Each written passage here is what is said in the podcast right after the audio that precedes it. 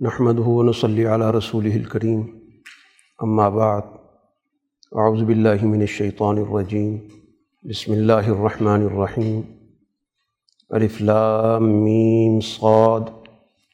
کتاب انزل الیک فلا یکن فی صدرک حرج منہ لتنذر به وذکرى للمؤمنین اتبعوا ما انزل الیکم من ربکم ولا تتبعوا من دونه اولیاء قلیل ما تذکرون صدق اللہ العظیم۔ سورہ آراف مکی صورت ہے اور مکی صورتوں کا جو بنیادی مقصد ہے کہ ان بنیادی نظریات کو واضح کیا جائے، جن پر ایک سچے معاشرے کی تعمیر پیش نظر ہے۔ اس سے پچھلی صورتوں میں قرآن حکیم نے مختلف مذہبی گروہوں کو سامنے رکھ کر اپنے بنیادی پیغام کی وضاحت کی۔ ان گروہوں میں تورات کے ماننے والے یہودی انجیل کے ماننے والے مسیحی اور عیسائی اور اس کے علاوہ وہ مذاہب جو سابی مذاہب کہلاتے ہیں، جن کا دعویٰ ہے کہ وہ مظاہر کی پرستش کرتے ہیں۔ تو ان سابی مذاہب کے پس منظر میں گفتگو ہوئی۔ اب اس صورح میں عالمگیر بنیادوں پر، انسانیت گیر بنیادوں پر گفتگو کی جا رہی ہے۔ تاکہ ان معروف فرقوں اور معروف مذاہب کے علاوہ دنیا بھر میں جو بھی کوئی اور افکار پائے جاتے ہیں ان کے ماننے والوں کو بھی مخاطب کیا جائے۔ اسی وجہ سے اس صورح میں یا بنی آدم کہہ کے کئی چیزوں کی طرف توجہ دلائی گئی۔ اور اس صورح کا جو عنوان ہے آراف، یہ بھی اس بات کی نشاندہی کرتا ہے کہ انسانی سوسائٹی میں کچھ افراد ایسے ہو سکتے ہیں۔ جن تک سچائی کا پیغام نہ پہنچ سکا ہو۔ یا پہنچا ہو لیکن صحیح شکل میں نہ پہنچا ہو کہ جس سے ان کا پورا اطمینان ہوتا۔ اہل عقل نے، اہل دانش نے، سمجھدار لوگوں نے ان تک سچائی نہیں پہنچائی۔ کچھ کمزور لوگوں نے بات پہنچا دی۔ اپنی کسی خاص پیرائے میں، کسی خاص تناظر میں، جس سے ان کو اطمینان حاصل نہیں ہو سکا۔ یا اسی طرح معاشرے میں کچھ ایسے لوگ بھی ہوتے ہیں جو ذہنی طور پر اتنی سوجھ بوجھ نہیں رکھتے۔ یا تو بہت کم سن ہوتے ہیں، بچے ہوتے ہیں، یا عقلی طور پر معاوف ہوتے ہیں۔ ان کی عقل کام نہیں کر رہی ہوتی۔ مجنون ہوتے ہیں۔ یا بہت ہی ابتدائی درجے کی عقل ہوتی ہے کہ جو بڑے حقائق کو نہیں سمجھ پاتی۔ تو اس طرح کے تمام لوگ، ظاہر اللہ تعالیٰ کا جو نظام ہے، وہ عدل پر قائم۔ اس لیے اللہ تعالیٰ کی طرف سے جو جنت، جہنم کا فیصلہ ہے وہ بہت ہی واضح بنیادوں پر کہ جن لوگوں نے حجت پوری ہونے کے بعد کسی سچے دین کو قبول کیا، تو ظاہر وہ جنت کی طرف جائیں گے۔ اور جنہوں نے پوری طرح بات واضح ہو جانے کے بعد اس کی تکذیب کی، جھٹلایا اور اس کو اپنے مفاد کے خلاف سمجھ کر اس کا انکار کیا۔ جانتے بوجھتے کہ یہ بات درست ہے، سچی ہے، لیکن مفادات آڑے آ رہے تھے۔ انہوں نے انکار کر دیا۔ تو ظاہر و جہنم کی طرف جائیں گے۔ اب کچھ لوگ ایسی بھی ہیں، جیسے ابھی ذکر ہوا کہ ان پہ بات پوری طرح واضح نہیں ہو سکی۔ یا ان تک بات سچائی کی یا دین حق کی نہیں پہنچ سکی۔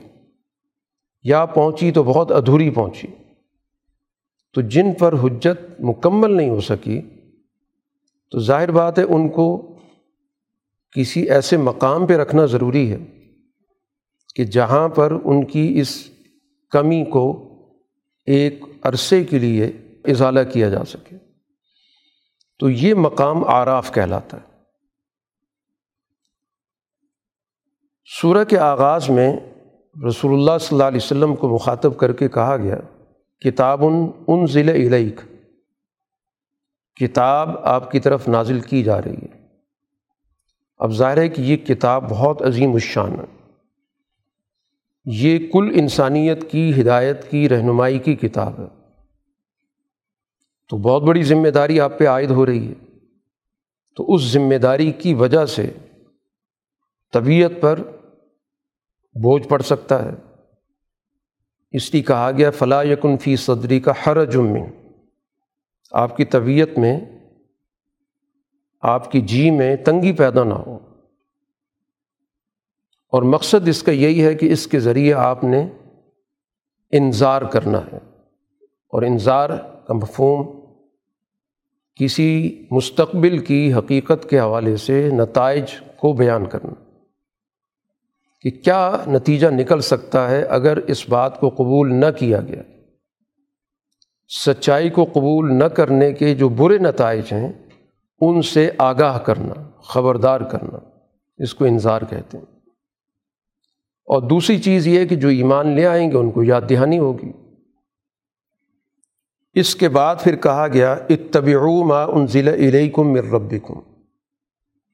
کہ اب یہ جو اللہ کی طرف سے پیغام نازل ہو رہا ہے، اس کی اتباع کرو۔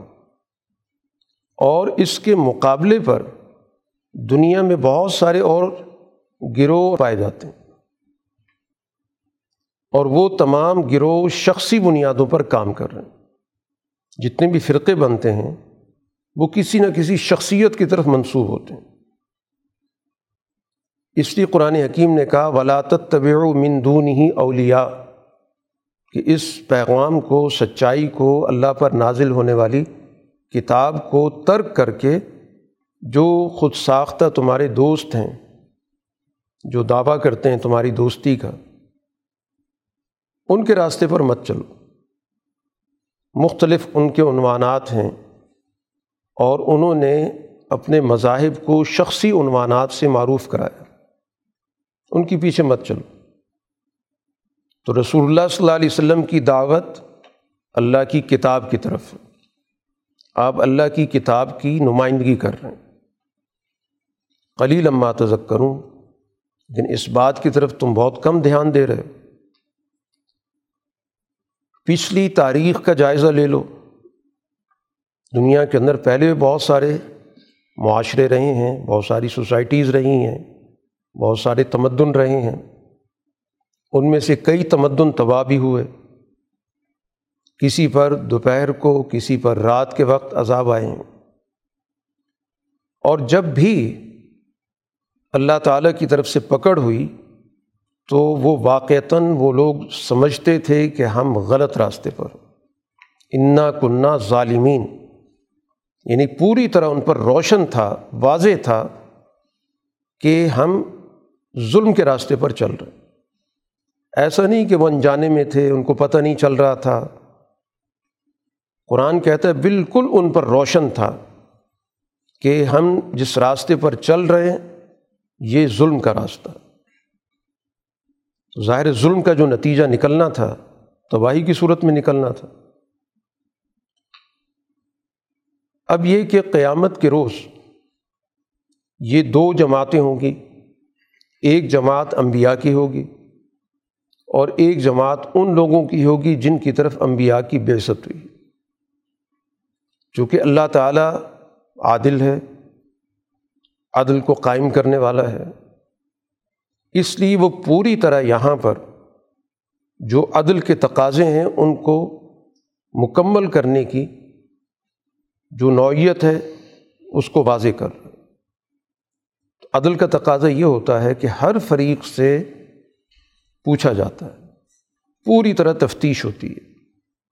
تاکہ کسی بھی فریق کو عدل کے حوالے سے بے اطمینانی نہ ہو۔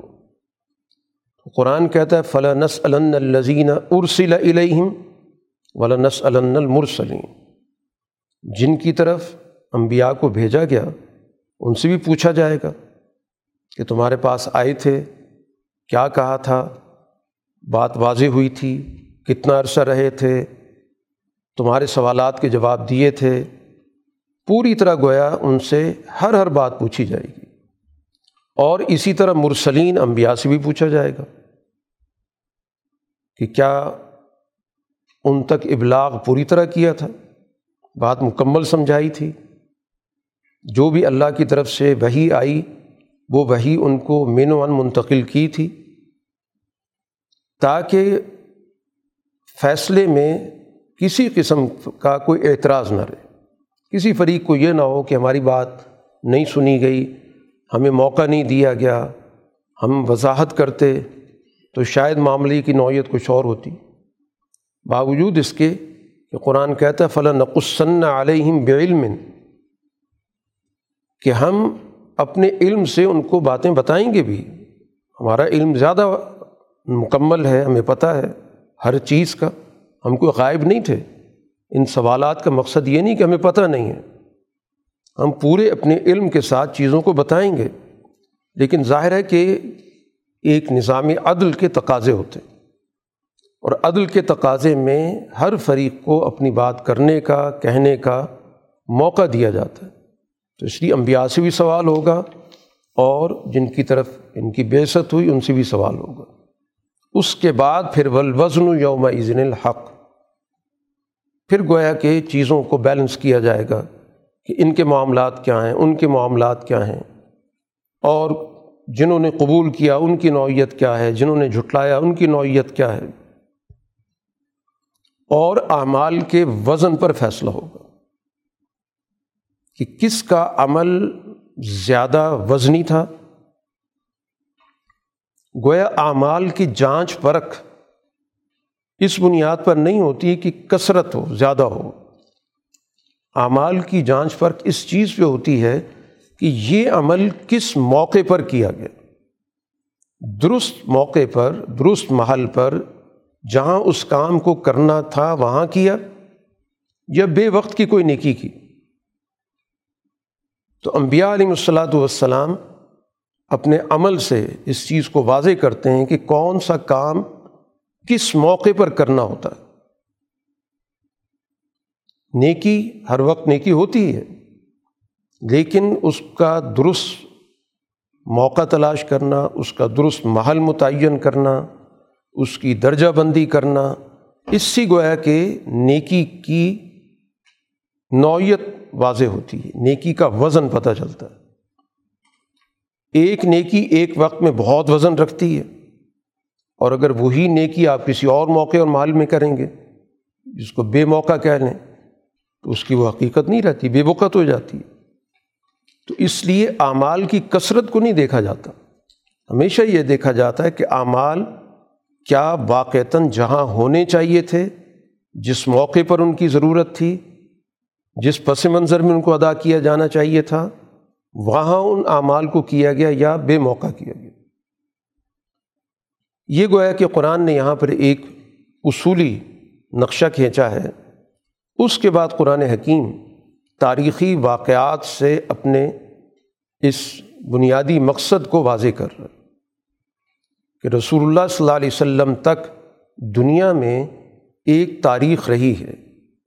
یہ انبیاء کی تاریخ ہے۔ اور اسی طرح اس دنیا میں انبیاء پر نازل ہونے والی کتابوں کی تاریخ ہے۔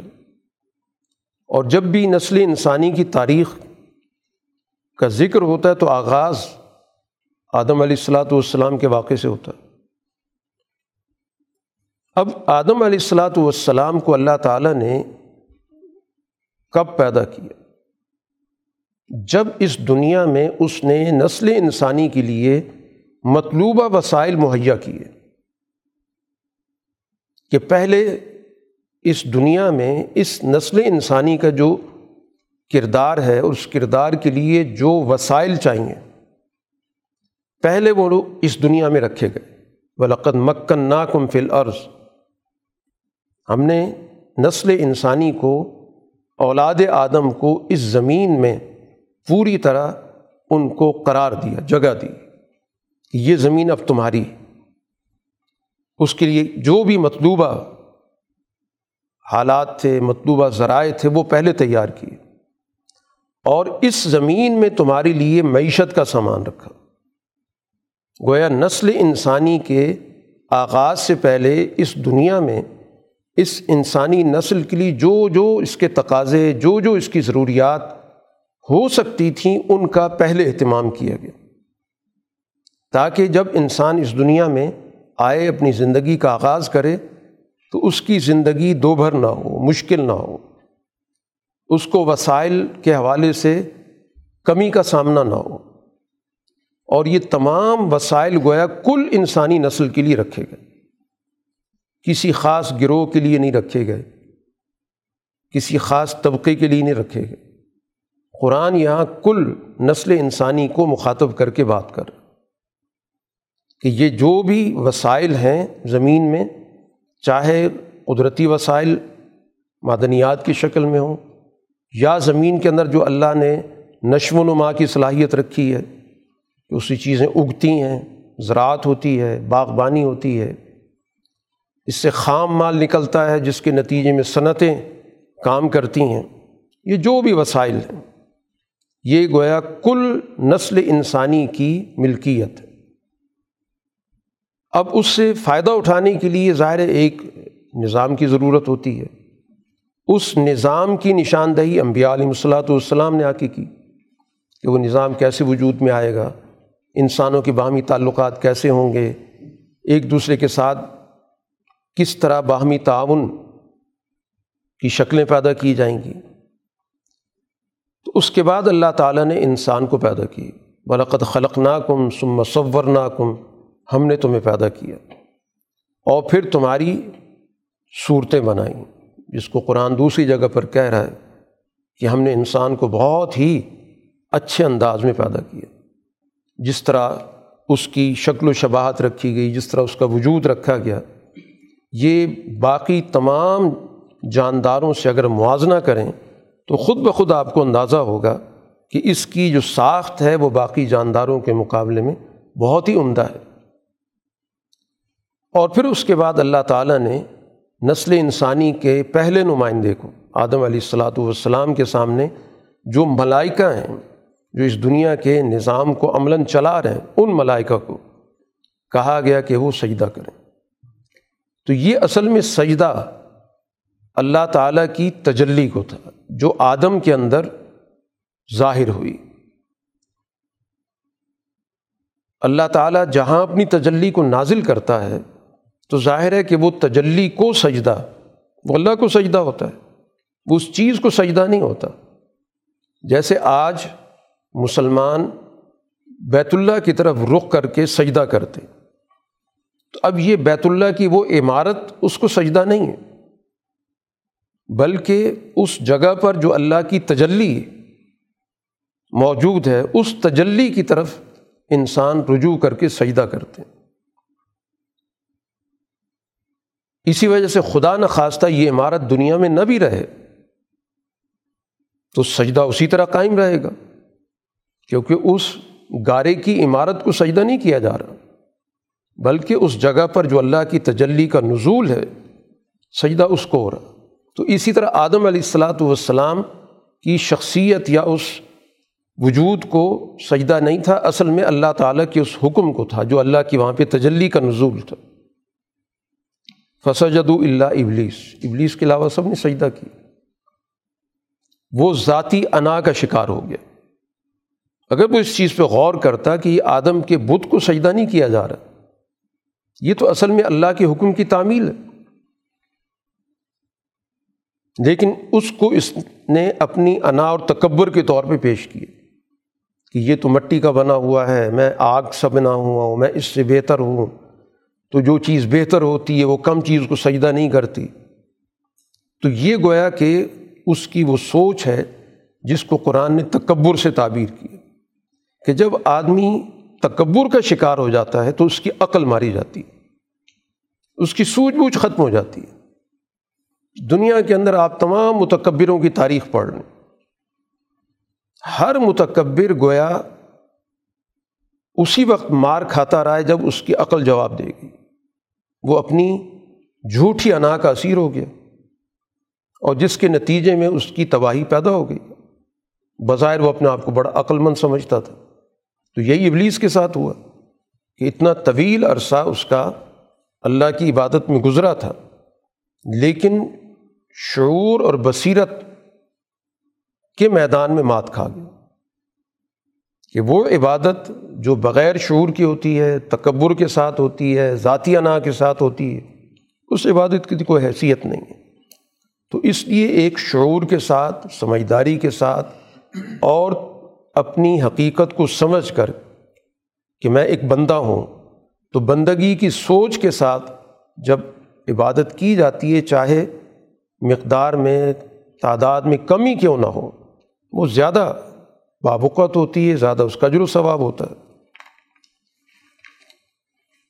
قرآن حکیم یہاں پر اس چیز کا ذکر کر رہا ہے کہ اس وجہ سے کہ جب اس نے سجدہ نہیں کیا تو راندہ درگاہ ہو گیا، نکال دیا گیا۔ تو اس موقع پر اس نے نسل انسانی کے ساتھ اپنی کھلی دشمنی کا اعلان کر دیا۔ اور اس کا اعلان یہی تھا کہ اب میں اس کو سیدھے راستے پر نہیں چلنے دوں گا۔ لاقعدن لحم سراتقل مستقیم کہ اللہ کو اس نے مخاطب کر کے کہا کہ جو تیرا سیدھا راستہ ہوگا میں اس پہ بیٹھ جاؤں گا۔ اور پھر میں کوشش کروں گا کہ یہ اس سیدھے راستے سے ادھر ادھر ہو جائے۔ کبھی سامنے سے آؤں گا روکنے کے لیے۔ کبھی پیچھے سے میں اس کو آواز دوں گا۔ کبھی دائیں طرف آؤں گا کہ ادھر چل پڑے۔ کبھی بائیں طرف سے آؤں گا کہ ادھر چل پڑے۔ سیدھے راستے سے ہی ہٹے۔ جو بھی مجھ سے ہو سکا، کیونکہ مختلف مزاج کے لوگ ہوں گے۔ کچھ ایسے ہوں گے کہ سامنے آؤں گا تو پہچان لیں گے۔ ان کو پھر ظاہر میں پیچھے سے گمراہ کرنے کی کوشش کروں گا۔ تو یہ گویا کہ اس نے علل اعلان نسل انسانی اولاد آدم کے ساتھ اپنی واضح دشمنی کا اعلان کر دی۔ اور کا ولا تجد و اکثر اہم شاکرین۔ اور اکثریت کو تو شکر گزار نہیں پائے گا۔ بہرحال اللہ تعالیٰ نے اس کو وہاں سے نکال دیا۔ اور وہیں سے گویا نسل انسانی کے ساتھ ابلیس کی جنگ شروع ہو گئی۔ چنانچہ آدم علیہ السلاۃ والسلام اور ان کی بیوی جب جنت میں تھیں تو وسوسہ ڈالا۔ تو گویا شیطان کا جو سب سے مؤثر ذریعہ ہے، وہ وسوسہ ڈالنا۔ سوچوں کے اندر خلل پیدا کر دینا۔ انسان کو ڈاماڈول کر دینا۔ انسان کے ذہن کے اندر خیالات پیدا کر دینا۔ اس کو وہم کا شکار کر دینا۔ تو وسوسہ یہ ڈالا کہ اللہ تعالیٰ کی طرف سے جو آپ کو یہاں پر پابند کیا گیا ہے، کہ اس درخت کے قریب نہیں جانا اصل وجہ یہ ہے کہ میں تمہارا خیر خواہ ہوں۔ یہ روکا اس لیے گیا ہے کہ اگر اس درخت کے قریب گئے تو تم دونوں فرشتے بن جاؤ گے۔ یا تم ہمیشہ رہو گے۔ اب ظاہر ہے کہ ایک انسان کی بطور انسان یہ خواہش ہے کہ وہ اللہ تعالیٰ کا قرب حاصل کرے اور قرب الہی کے لیے اللہ نے جو مخلوق پیدا کی وہ فرشتے ہیں۔ یا اسی طرح انسان چاہتا ہے کہ ہمیشہ جنت کے اندر رہے، یہ انسان کے اندر موجود ہے۔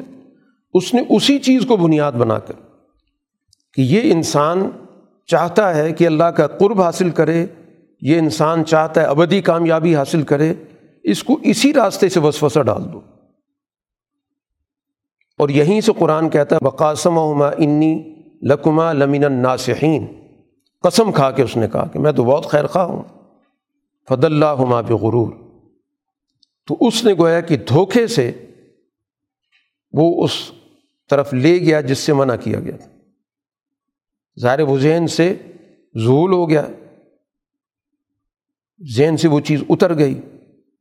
اور پھر یہ بات کہ ایک عرصہ ہو چکا ہے، یہاں رہتے رہتے تو ہو سکتا ہے ابتدائی دور کے اندر ہم اس قابل نہ ہوں۔ تو ایک وقت گزر چکا ہے۔ اب ہمارے اندر وہ صلاحیت پیدا ہو گئی ہے۔ تو اس طرح گویا اس نے وسوسے کے ذریعے اس قانون کو جو ان سے کہا گیا تھا کہ اس کی پابندی کرنی ہے، وہ پابندی ان سے نہ ہو سکی۔ چنانچہ اس کے نتیجے میں ہوا کیا، قرآن نے کہا کہ جب انہوں نے اس درخت کو چکھا تو پھر جو ان کی انسانی خصوصیات تھیں وہ نمایاں ہو گئی اس سے پہلے ان چیزوں کی طرف ان کی توجہ نہیں تھی۔ بدت لہما سو آتما کہ جو بطور جنس کے تعارف تھا کہ یہ ایک جنس ہے، یہ دوسری جنس ہے،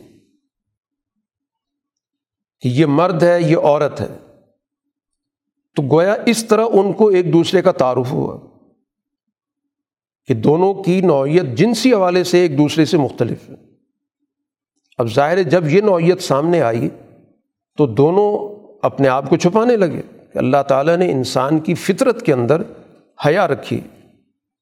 ان کو تعلیم کوئی نہیں دی گئی ابھی۔ لیکن قرآن کہتا ہے وطفقہ یکصفان علیہما ممبرق الجن کہ جنت کے پتوں سے وہ اپنے آپ کو چھپانے لگے۔ تو اس موقع پر اللہ تعالیٰ کی طرف سے ان کو متنوع کیا گیا۔ کہ تمہیں منع نہیں کیا تھا کہ یہ شیطان کھلا دشمن ہے۔ تو پھر انہیں احساس ہوا۔ فوراً ہی انہوں نے اللہ کی طرف رجوع کیا کہ ہم سے کوتاہی ہوئی ہے۔ کوئی ہیل و حجت نہیں کی۔ کوئی اپنی اس بات کی توجہ نہیں کی۔ بندگی اسی چیز کو کہتے غلطی ہو جانا یہ کوئی بڑی بات نہیں ہوتی۔ انسان کے حوالے سے خاص طور پر انسان سے خطا ہوتی ہے۔ خرابی اس وقت پیدا ہوتی جب اپنی غلطی پر اصرار کیا جائے، اس کو درست قرار دیا جائے، اس کا ملبہ کسی اور کے ذمے ڈال دیا جائے۔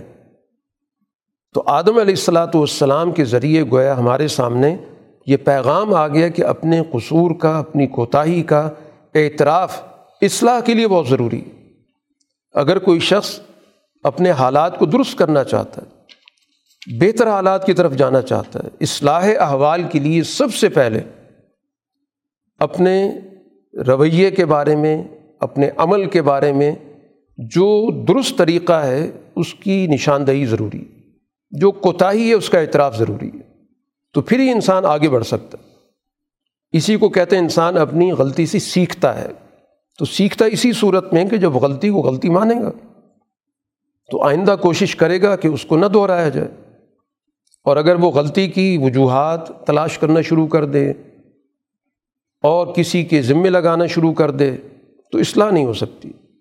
تو گویا دعا کے اندر ہمیں بنیادی طور پر تعلیم یہ بھی دی گئی کہ ربنا ظلم نہ انفسن کہ ہمارے رب ہم نے اپنے اوپر ظلم کیا۔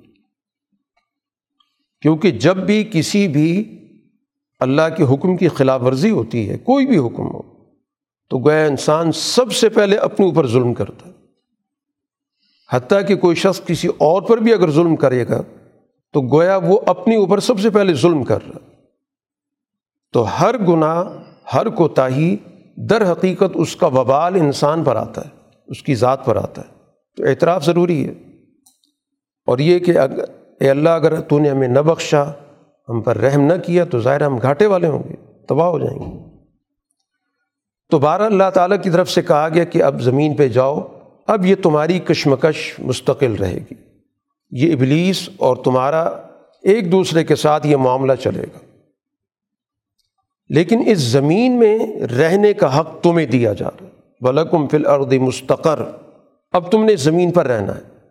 یہ اولاد آدم کی جگہ ہے۔ اور یہاں پر اس کو رہنے کے لیے جتنے بھی وسائل کی ضرورت ہے جب تک اس نے رہنا ہے، تو متعاون الہین وہ سارے وسائل اس کے لیے مہیا ہوں گے۔ اس پر وسائل کے اعتبار سے کوئی تنگی نہیں ہوگی، کہ قدرتی وسائل کم ہیں۔ یہ جو کہا جاتا ہے کہ انسان زیادہ ہو گئے اور وسائل کم ہو گئے، بالکل جھوٹ وسائل ہمیشہ سے رہے ہیں اور رہیں گے، اور ان وسائل سے استفادے کے لیے انسان کو سوجھ بوجھ بھی دی گئی ہے۔ لیکن اگر اس دنیا کے اندر انسانوں کی ایک بڑی تعداد وسائل تک رسائی نہیں حاصل کر رہی، تو اس وجہ سے نہیں کہ وسائل نہیں ہیں۔ یہ وسائل پر جو قابض لوگ ہیں، یہ جھوٹ پھیلاتے ہیں۔ تاکہ عام آدمی کو اپنی ذات کے حوالے سے گناہ کا احساس دلایا جائے۔ وہ اپنے آپ کو گناہ گار سمجھے کہ میں نے دنیا میں آ کر کوئی غلطی کی ہے، وسائل ہی نہیں تھے۔ تو اللہ تعالیٰ نے اس دنیا میں ہر انسان کے لیے وسائل رکھے اور اسی مقصد کے لیے اس دنیا کے اندر ان وسائل سے استفادے کا نظام قائم کرنا یہ انسانوں کی ذمہ داری ہے۔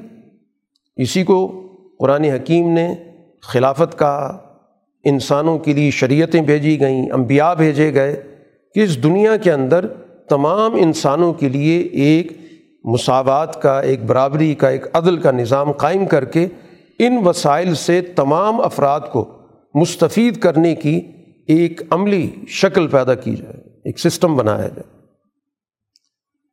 اب اس واقعے کے بعد قرآن حکیم اب کل انسانیت کو مخاطب کر کے بات کر رہے اب جو بات کی جا رہی اس کا تعلق کسی خاص گروہ سے، کسی خاص علاقے سے، کسی خاص مذہب سے نہیں ہے۔ یا بنی آدم، قد انسلنا علیکم لباسن یواری سو آتکم وریشا، کہ انسان کے فطری تقاضے میں یہ بات رکھی گئی ہے، اس کی فطرت میں رکھا گیا کہ وہ اپنے جسم کو چھپائے۔ اے اولاد آدم، ہم نے لباس اتارا ہے اور اس کا مقصد کیا ہے کہ اپنے آپ کو چھپاؤ اور اس کے ذریعے زینت حاصل کرو۔ لباس کے گویا دو مقاصد بتائے گئے۔ کہ ایک اس کے ذریعے انسان اپنے جسم کو چھپاتا ہے۔ موسم کے اعتبار سے ظاہر ہے، مختلف موسم ہوتے ہیں۔ تو یہ لباس اس کو تحفظ فراہم کرتا ہے اور اس کے وقار میں اضافہ کرتا ہے کہ ایک انسان لباس کے اندر باوقار نظر آتا ہے۔ اس کی ایک نکھری ہوئی شخصیت پیدا ہوتی ہے اور وہی انسان ننگ دھڑنگ ہو تو محض ایک جانور ہے۔ تو لباس کا ہونا، جسم کو چھپانا، یہ انسان کی فطرت کے اندر موجود ہے۔ اس کا تعلق کسی مذہب سے نہیں ہے۔ یہ انسان کی فطرت کا تقاضا ہے۔ اور اس سے جب انحراف کیا جائے گا، تو یہ گویا انسان کی وہاں پر فطرت مسق کر دی۔ تو جہاں بھی انسان پایا جائے گا، چاہے وہ کسی مذہب کو مانے یا نہ مانے، اس کے اندر یہ بات رکھی گئی ہے کہ وہ اپنے جسم کے تحفظ کی کوشش کرتا ہے۔ جو بھی چیز اس کے بعد دستیاب ہو، اس کے ذریعے اپنی جسم کو چھپاتا ہے۔ اور پھر یہ انسان اس میں مزید خوبصورتی پیدا کرتا ہے۔ کہ صرف جسم چھپانے کے لیے تو کچھ بھی کیا جا سکتا ہے، لیکن اللہ نے اس کے اندر یہ صلاحیت رکھی ہے کہ وہ کوشش کرتا ہے کہ اس لباس کو زیادہ سے زیادہ جازب نظر بنایا جائے، اس کو اچھا بنایا جائے، اس کی تراش خراش اچھی ہو۔ اس کے رنگ اچھے ہوں جازب نظر ہو، یہ اللہ نے انسان کی فطرت میں رکھا۔ ہے اسی کو شابلی اللہ رحمۃ اللہ علیہ نے کہا کہ انسان کے اندر جمالی حص موجود ہے۔ ہر کام کے اندر وہ جمالیات کو پیش نظر رکھتا ہے۔ اور اسی کے ساتھ قرآن نے ایک اور بات بھی کی، لباس التقوا ظالی خیر۔ یہ تو ظاہری لباس کی بات ہوئی ہے۔ ایک اور لباس بھی ہے، وہ انسان کے اندر اعلیٰ اخلاق کا پیدا ہونا۔ انسان کا باطنی طور پر اچھی صفات کا مالک ہونا۔ یہ انسان کے اندر پیدا ہو جائے تو یہ سب سے اعلیٰ لباس کہ جس کے نتیجے میں انسان کا غصہ چھپ جائے، جس کے نتیجے میں انسان کے اندر جو لالت اور چیزوں کو حاصل کرنے کی جو رغبت ہے، شہوت ہے، وہ چھپ جائے، تو یہ لباس التقوا کہلاتا کہ اس انسان کے لیے جو سب سے بڑی خوبی کی بات ہے کہ اس کے اندر اعلیٰ درجے کے اخلاق ہونے چاہئیں اور ان اعلیٰ اخلاق کی اساس تقوا ہوتا ہے۔ جتنی بھی اخلاق ہیں، جتنی بھی اخلاق حسنہ ہیں، اچھے اخلاق ہیں، ان سب کی بنیاد تقوا ہوتی ہے۔ چاہے وہ سچ ہو، چاہے وہ عدل ہو، چاہے وہ دیانت ہو، حقوق کی ادائیگی ہو، یہ سارے کے سارے گویا تقوا سے جڑے ہوئے ہیں۔ یہ اللہ تعالیٰ کی طرف سے نشانیاں ہیں تاکہ لوگ غور و فکر کر سکیں۔ اسی کے ساتھ پھر اولاد آدم سے کہا گیا کہ دیکھنا تمہارے ماں باپ کے ساتھ شیطان نے جو طرز عمل اختیار کیا تھا، وہی طرز عمل وہ تمہارے ساتھ بھی اختیار کرے گا۔ وہ چاہے گا کہ تمہیں اس دنیا کے اندر بے وقار کرے، بے لباس کرے تمہارے اندر بہیمیت، حیوانیت کو فروغ دے۔ لا یفتن نقم الشیطان۔ شیطان تمہیں اس طرح نہ بہکا دے جس طرح تمہارے ماں باپ کو اس نے جنت سے نکالا تھا۔ کیونکہ وہ اور اس کو پورا جتھا اس کام پہ لگا ہوا ہے۔ انسان کی کمزوریوں پر اس کی نظر ہے۔ اور یہ شیاطین در حقیقت جو ایمان، دشمن، قوتیں ان کے ساتھ ہی بنے ہوئے اب سوسائٹی کے اندر یقیناً ایسے لوگ پائے جاتے ہیں جن کے اندر فحاشی ہوتی ہے، جو بے لباس ہوتے ہیں، بد زبان ہوتے ہیں، سوسائٹی کے اندر حقوق پامال کر رہے ہوتے ہیں، یہ سب بے حیائی کی شکلیں۔ تو بے حیائی صرف لباس تک محدود نہیں ہوتی۔ جتنی بھی انسانی اقدار ہیں، ان کو بھلا دینا، فراموش کر دینا، یہ سب سے بڑی بے حیائی ہوتی ہے۔ تو ان کے ذہنوں میں یہ بات ڈال دی جاتی ہے کہ یہ کہو کہ یہ تو ہم آبا و اجداد کے طریقے پر چل رہے ہیں۔ یہ گمراہ کرنے کا دنیا کے اندر ایک بڑا مؤثر ذریعہ ہے کہ لوگ روایات کے نام پر غلط چیزوں کو لے کر چلتے رہتے ہیں۔ کہ ہماری روایت ہے، یہ ہمارا رواج ہے۔ اس لیے وہ اس غلطی کے ساتھ جڑے رہتے ہیں۔ قد وجد نہ علیہ آبا آنا کہ ہمارے بڑے اسی طرح کرتے آ رہے تھے۔ آج بھی آپ سوسائٹی کے اندر دیکھیں، بہت سارے حقوق اس نام سے پامال کیے جاتے ہیں۔ مثلاً خواتین کو وراثت نہیں دی جاتی کچھ جگہوں پر آبا و اجداد کا طریقہ ہے۔ کہ عورتوں کا وراثت سے کیا تعلق ہے؟ ہم اپنی وراثت اپنے خاندان سے باہر کیسے لے جا سکتے ہیں؟ اس کو وراثت کو خاندان کے اندر رہنا چاہیے۔ تو گویا روایات اور رواج کے نام پر بہت ساری چیزوں کو تحفظ دیا جاتا ہے۔ تو یہ در حقیقت شیطان کی پڑھائی ہوئی، تعلیم ہے۔ اور پھر ساتھ کچھ لوگ اس میں مذہب کو بھی شامل کر دیتے ہیں۔ اللہ امرانا بہا۔ اللہ نے ہمیں حکم دے رکھا ہے۔ خود ساختہ ایک مذہب تلاش کریں گے۔ تاکہ اس کے ذریعے سوسائٹی کے اندر اس طرح کی جتنی بھی بے حیائی کے طرز عمل ہیں۔ انسانی حقوق کو پامال کرنے کے جتنے بھی طریقے ہیں، ان کو اس پر مذہب کی چادر چڑھا دی جائے۔ قرآن کہتا ہے، ان اللہ لا یا امر بالفحشاء اللہ تعالیٰ کبھی بھی اس چیز کا حکم نہیں دے گا کہ انسانی معاشرہ اتنا بے حیا ہو جائے کہ انسان انسان کی حقیقت، اہمیت کو فراموش کر دے اور صرف اور صرف اپنے مفادات کے لیے وہ ہر قسم کے طرز عمل کو اپنا لے یعنی جو انفرادی انسان کے معاملات ہیں، انفرادی سطح پر انسان کے اندر لالچ موجود ہے، جس کو انسان کے حوالے سے مفاداتی سوچ کہتے ہیں۔ تو یہ جو لالچ ہے، یہ جو اس کے اندر مفاداتی سوچ ہے یا جس کو انسانی چیزوں کے حصول کی شہوت کہا جاتا ہے، اس کے اندر ایک چیزوں کو حاصل کرنے کے لیے اس کے اندر ایک کیفیت پائی جاتی ہے جس میں وہ اندھا ہو جاتا ہے۔ تو جس کے نتیجے میں وہ تمام چیزوں کو فراموش کر دیتا ہے۔ تو اللہ تعالیٰ ایسی چیز کا حکم نہیں دیتے۔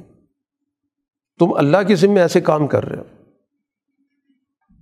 کہ مذہب کے نام سے ایسی حرکات کی جائیں۔ اللہ کا حکم کیا ہے؟ امر ربی بالقسط۔ وہ تو ہر شعبہ زندگی کے اندر عدل، توازن کی بات کرتا ہے۔ ہر شعبہ زندگی کے اندر۔ اخلاقیات کا معاملہ ہو، لوگوں کے لین دین کے معاملات ہوں، ایک دوسرے سے تعلقات کے معاملات ہوں۔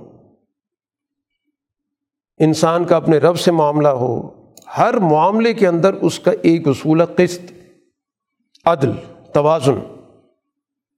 تو یہ جو فحاشی ہے، یہ بے حیائی ہے، حقوق کی پامالی ہے، یہ تو سب سے بڑی ناانصافی ہے۔ اور اللہ کا حکم کیا ہے کہ سوسائٹی کے اندر عدل کے قیام کے بعد پھر اللہ سے اپنا تعلق جوڑو۔ یہ دو ہی چیزیں ارتفاق اور اقتراب۔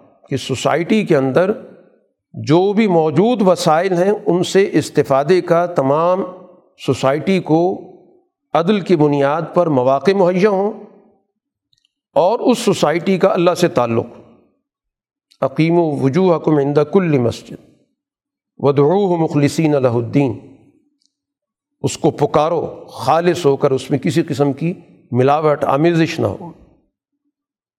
اب اس کے بعد دنیا کے اندر دونوں طرح کے گروہ ہیں، کچھ ہدایت پر ہیں، کچھ گمراہی کی طرف چلے گئے۔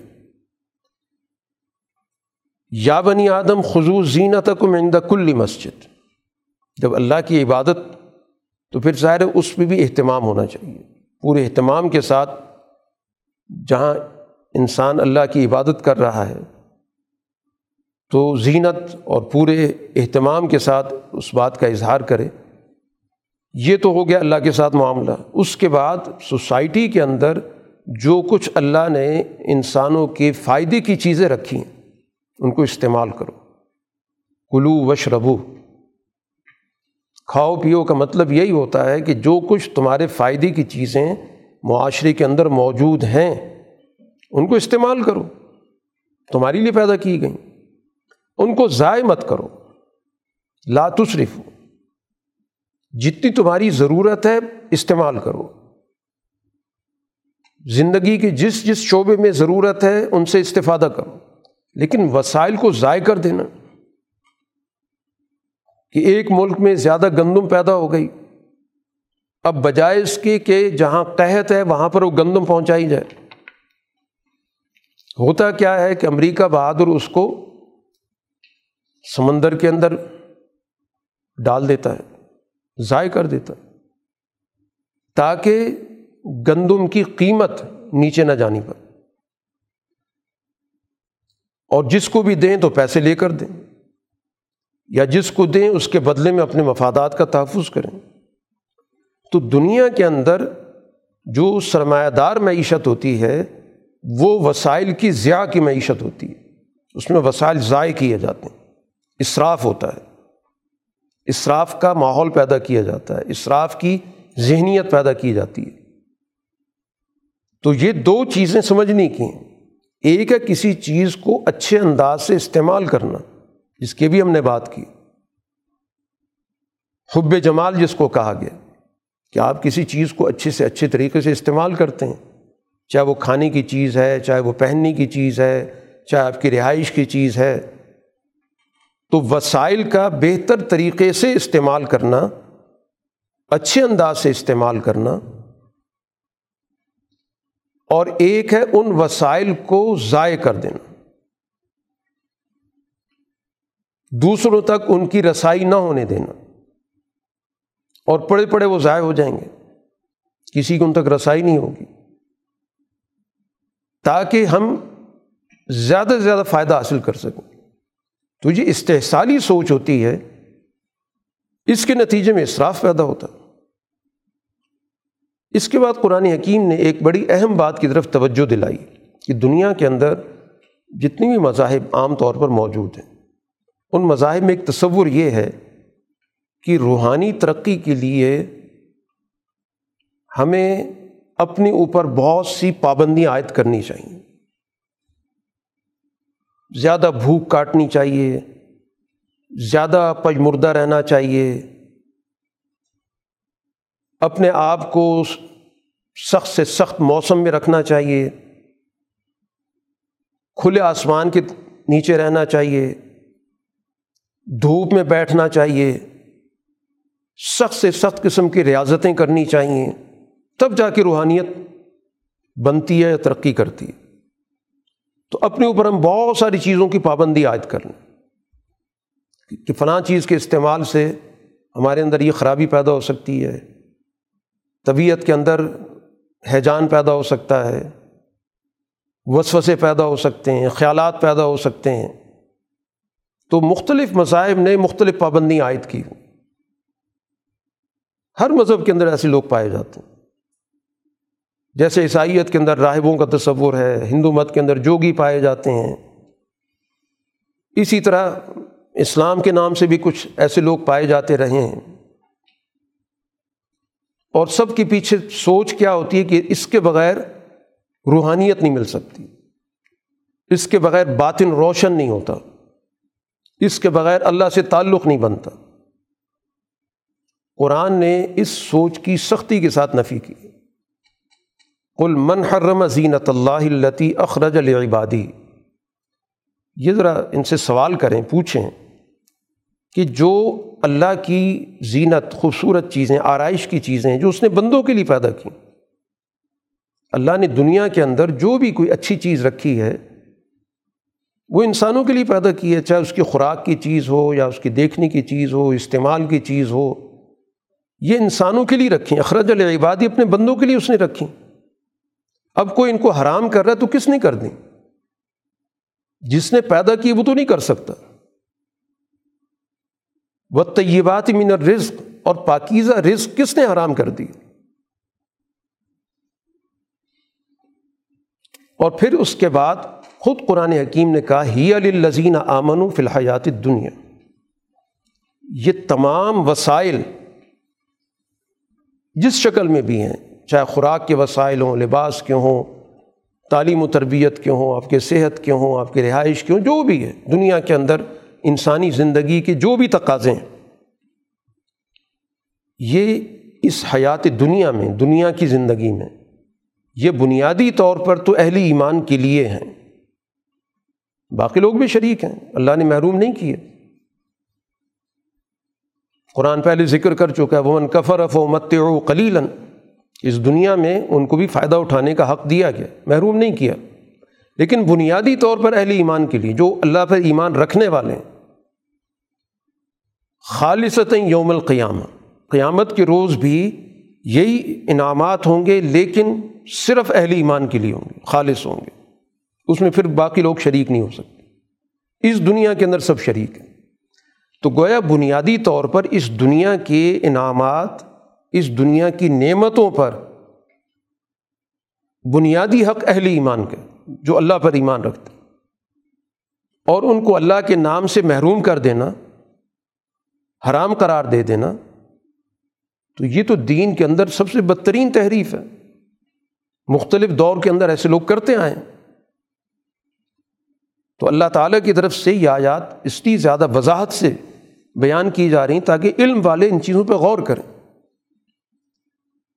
اب ان چیزوں کا جو غلط استعمال ہے، اس کو بنیاد بنا کر کسی چیز کو ممنوع قرار دے دینا، یہ درست نہیں ہے۔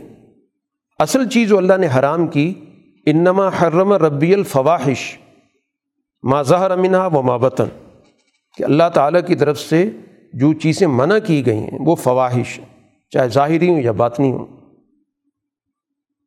یعنی اس کے ذریعے جب کوئی شخص انسانی صفات سے نکلتا ہے۔ فوش اس کو کہتے ہیں کہ جب ایک انسان اپنے منصب انسانیت سے گر جاتا ہے اور حیوان بن جاتا ہے، حیوانیت میں چلا جاتا ہے۔ چاہے ظاہری طور پر ہو، چاہے باطنی طور پر ہو۔ ظاہری کا مطلب یہ ہے کہ اجتماعی طور پر کسی جگہ پر ایسا ہونے لگ گیا کہ وہ انسانیت کے درجے سے گر کر حیوان بن گئے۔ تو یہ جو طریقہ کار ہے، یہ طرز عمل ہے، اس کو آرام کیا گیا۔ یا کوئی انفرادی سطح پر اس طرح کا کام کر رہا ہے، باطنی طور پر دوسروں کے علم میں نہیں۔ یہ حرام ہے۔ یا حرام ہے تو وہ چیزیں جو بد اخلاقی کہلاتی ہیں، جہاں اجتماعی اخلاق جس میں برباد ہو جاتے ہیں۔ یا منع کیا اللہ تعالیٰ نے ظلم کو البغ یا بغیر الحق۔ ناحق طریقے سے وسائل پر قبضہ کر لینا یہ ممنوع ہے۔ حرام یہ چیزیں ہیں۔ اور اللہ کے ساتھ ایسی چیزوں کو شریک کرو جن کی تمہارے پاس کوئی دلیل ہی نہیں۔ ان وسائل میں شریک کرنے کے لیے خود ساختہ گروہ پیدا کر دیے۔ خود ساختہ خدا بنا لیے۔ خود ساختہ طبقے بنا لیے۔ کہ کسی نہ کسی درجے میں ان کو اللہ کے ساتھ شریک کر دو، یا اختیارات میں شریک کرو، وسائل میں شریک کرو، بندگی میں شریک کرو۔ یہ ممنوع چیزیں، یہ حرام ہیں۔ اللہ نے اس چیز کو حرام کیا کہ اللہ پر ایسی باتوں کو تم بیان کرو جو تم جانتے نہیں۔ غلط باتیں منسوب کرنے شروع کر دو۔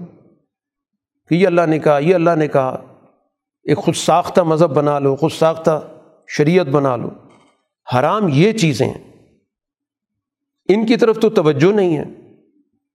اور مذہب کے نام سے تم کہو کہ دنیا کے اندر موجود چیزوں کو، جائز چیزوں کا استفادہ درست نہیں ہے۔ ان سے منہ موڑ لینا چاہیے۔ دنیا کافروں کے لیے بنی ہوئی ہے۔ یہ جو سوچ ہے، قرآن نے اس کی سختی کے ساتھ یہاں نفی کر دی کہ حیات دنیا میں نعمتیں اہل ایمان کے لیے اسی طرح اولاد آدم کو پھر مخاطب کر کے کہا گیا کہ اب دنیا کے اندر بہت سارے رسول آئیں گے۔ یہ ابتدائی دور کی بات ہو رہی ہے کہ جب آدم علیہ السلاۃ والسلام کے ذریعے دنیا میں اب تمدن پیدا ہو گیا، اسی وقت ان کو کہہ دیا گیا کہ اب ہر دور کے اندر انبیاء آتے رہیں گے اور وہ تمہاری رہنمائی کریں گے۔ ان کی تم نے بات ماننی۔ ان کی بات مان کر اپنے حالات کو درست کرتے رہو گے۔ اور اس دنیا کے اندر اللہ کے سامنے جواب دہ ہونے کا تمہارے اندر احساس زندہ رہے گا۔ تو پھر ٹھیک ہے، دنیا کے اندر نہ تمہیں کو خوف ہوگا، نہ کوئی غم ہوگا۔ بے خوف زندگی بسر کرو گے۔ اور جو لوگ اس دنیا کے اندر کزبو بھی آ جاتی نا ہمارے احکام کو جھٹلائیں گے۔ وسطبر و انہا اور تکبر کریں گے۔ تو تکبر کے نتیجے میں سوسائٹی کے اندر ہمیشہ گروہ پیدا ہوتے ہیں۔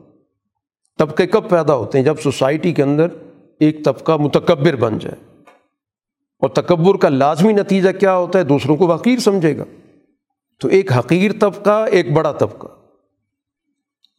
جب یہ جماعتیں پیدا ہوں گی، ایسے گروہ پیدا ہوں گے، تو یہ ظاہر جہنمی ہوں گے۔ تو گویا قرآن نے اولاد آدم کے سامنے ایک واضح نقشہ رکھ دیا، فطرت کا راستہ یہ ہے۔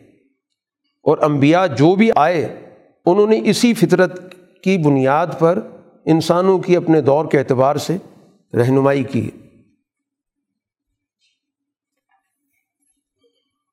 قرآن حکیم یہاں پر ایک مکالمے کا بھی ذکر کرتا ہے کہ دنیا کے اندر دو طرح کی جماعتیں ہوتی ہیں۔ ایک لوگوں کو گمراہ کرتی ہیں، دوسری ان کی بات ماننے والی ہوتی ہیں۔ تو اب یہ دونوں گروہ ظاہر ہے جس راستے پر چل رہے ہیں، وہ تباہی کا راستہ ہے۔ تو قیامت کے روز یہ ایک دوسرے کے بارے میں اللہ سے بات کریں گے کہ جب اللہ تعالیٰ کے سامنے پیش ہوں گے تو ایک دوسرے پر لانت کر رہے ہوں گے۔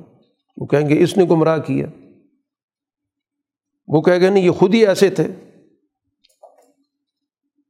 تو بعد میں آنے والے پچھلے والوں کے بارے میں کہیں کہ اے اللہ، ان کو تو دگنا عذاب دے۔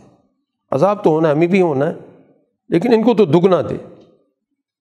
اللہ تعالیٰ کی طرف سے کہا جائے کہ دگنا سب کو ملے گا۔ اس لیے کہ دنیا کے اندر جنہوں نے بے شور ہو کر پیچھے چلنا کے راستے کو قبول کیا، تو انہوں نے بہت بڑا جرم کیا۔ تو گویا دونوں سے باس پرس ہوگی، گمراہ کرنے والوں سے گمراہ کرنے کی، اور ان سے یہ کہ تمہارے پاس عقل و شعور موجود تھا، اس دنیا کے اندر بے شمار انبیاء آتے رہے، ان کا پیغام موجود تھا، تم نے جانتے بوجھتے ان کے پیچھے چلنا کیوں قبول کیا؟ تو ان سے بھی باس پرس ہوگی۔ تو اس لیے کہ اس دنیا کے اندر واضح کیا جا رہا ہے کہ اس بنیاد پر کوئی نہ بیٹھا رہے۔ کہ میری تو کوئی ذمہ داری نہیں، میں نے تو کسی کی بات مان لی تھی، سن لی تھی۔ میں تو ایک سنی ہوئی بات پہ چلا ہوں۔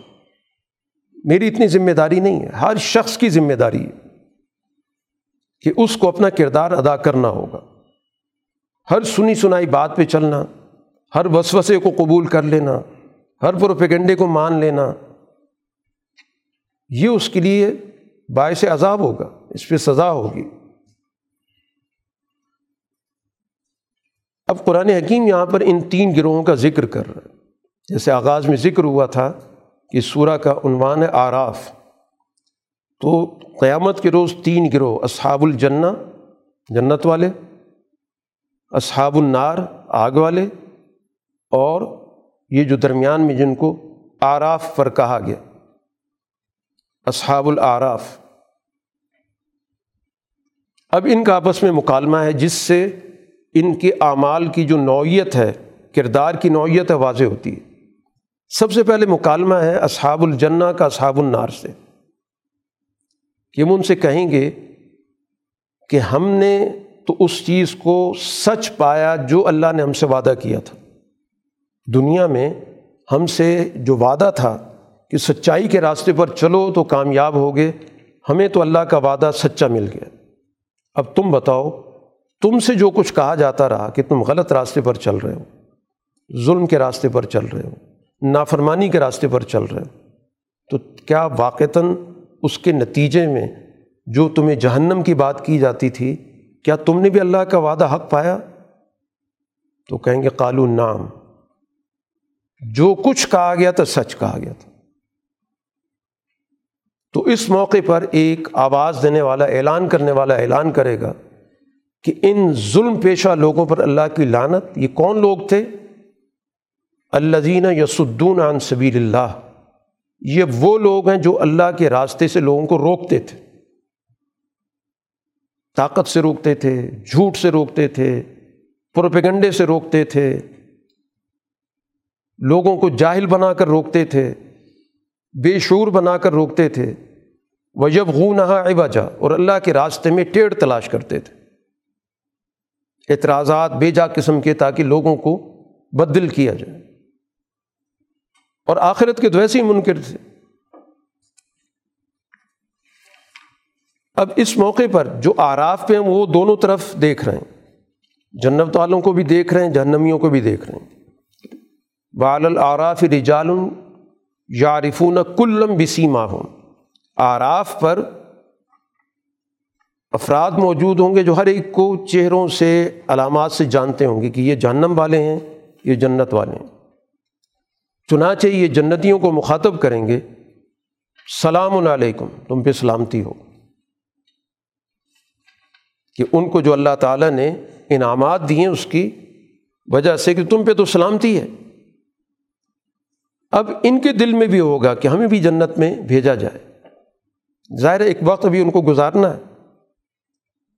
اور پھر ان کی جب توجہ جائے گی اہل جہنم کی طرف، تو اللہ سے دعا کریں گے کہ ربنا لا تجعلنا مالکوں میں ظالمین ان ظالموں کے ساتھ تو ہمیں نہ شمار کرنا۔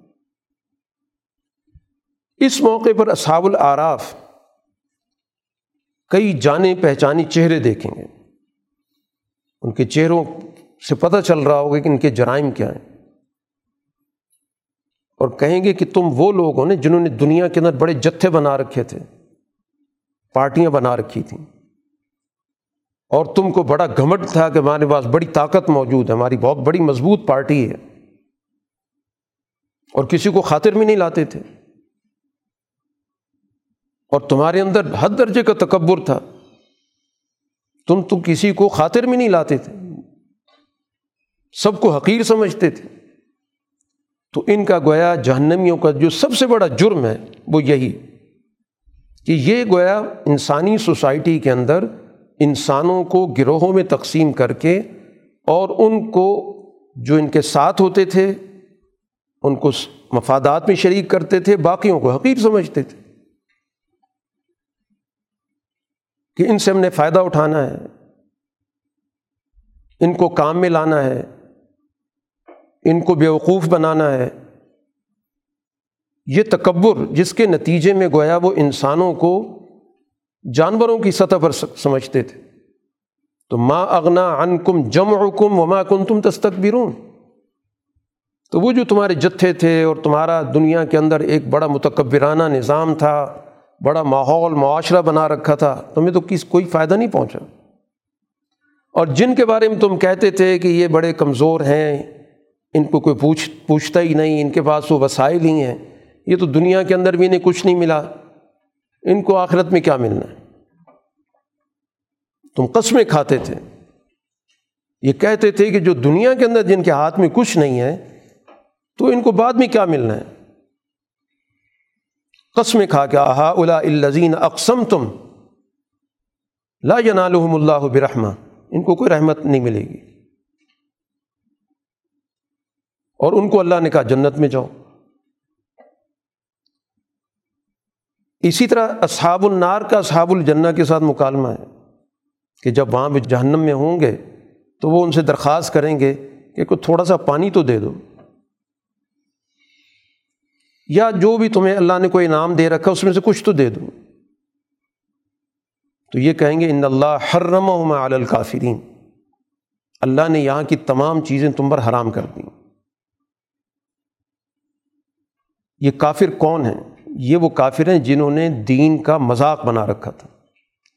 الزین تخذو دین اہم لہمم و جو دین کا مذاق اڑاتے تھے۔ اور دنیاوی مفادات ان کو دھوکے میں ڈالا ہوا تھا۔ تو اللہ کہتا ہے، آج ہم نے ان کو فراموش کر دیا۔ جیسے انہوں نے اس دن کو فراموش کیا ہوا تھا۔ اس کے بعد کہا گیا ولاقت جی ناہم بے کتاب فصل نہ ہو اعلیٰ علم ہدن و رحمت القومی ہم ان کے پاس ایک واضح کتاب لے کر آئے ہیں، جس میں بڑی تفصیل کے ساتھ علم و دانش کی باتیں، ہدایت ہے، رحمت ہے، اہل ایمان کے لیے۔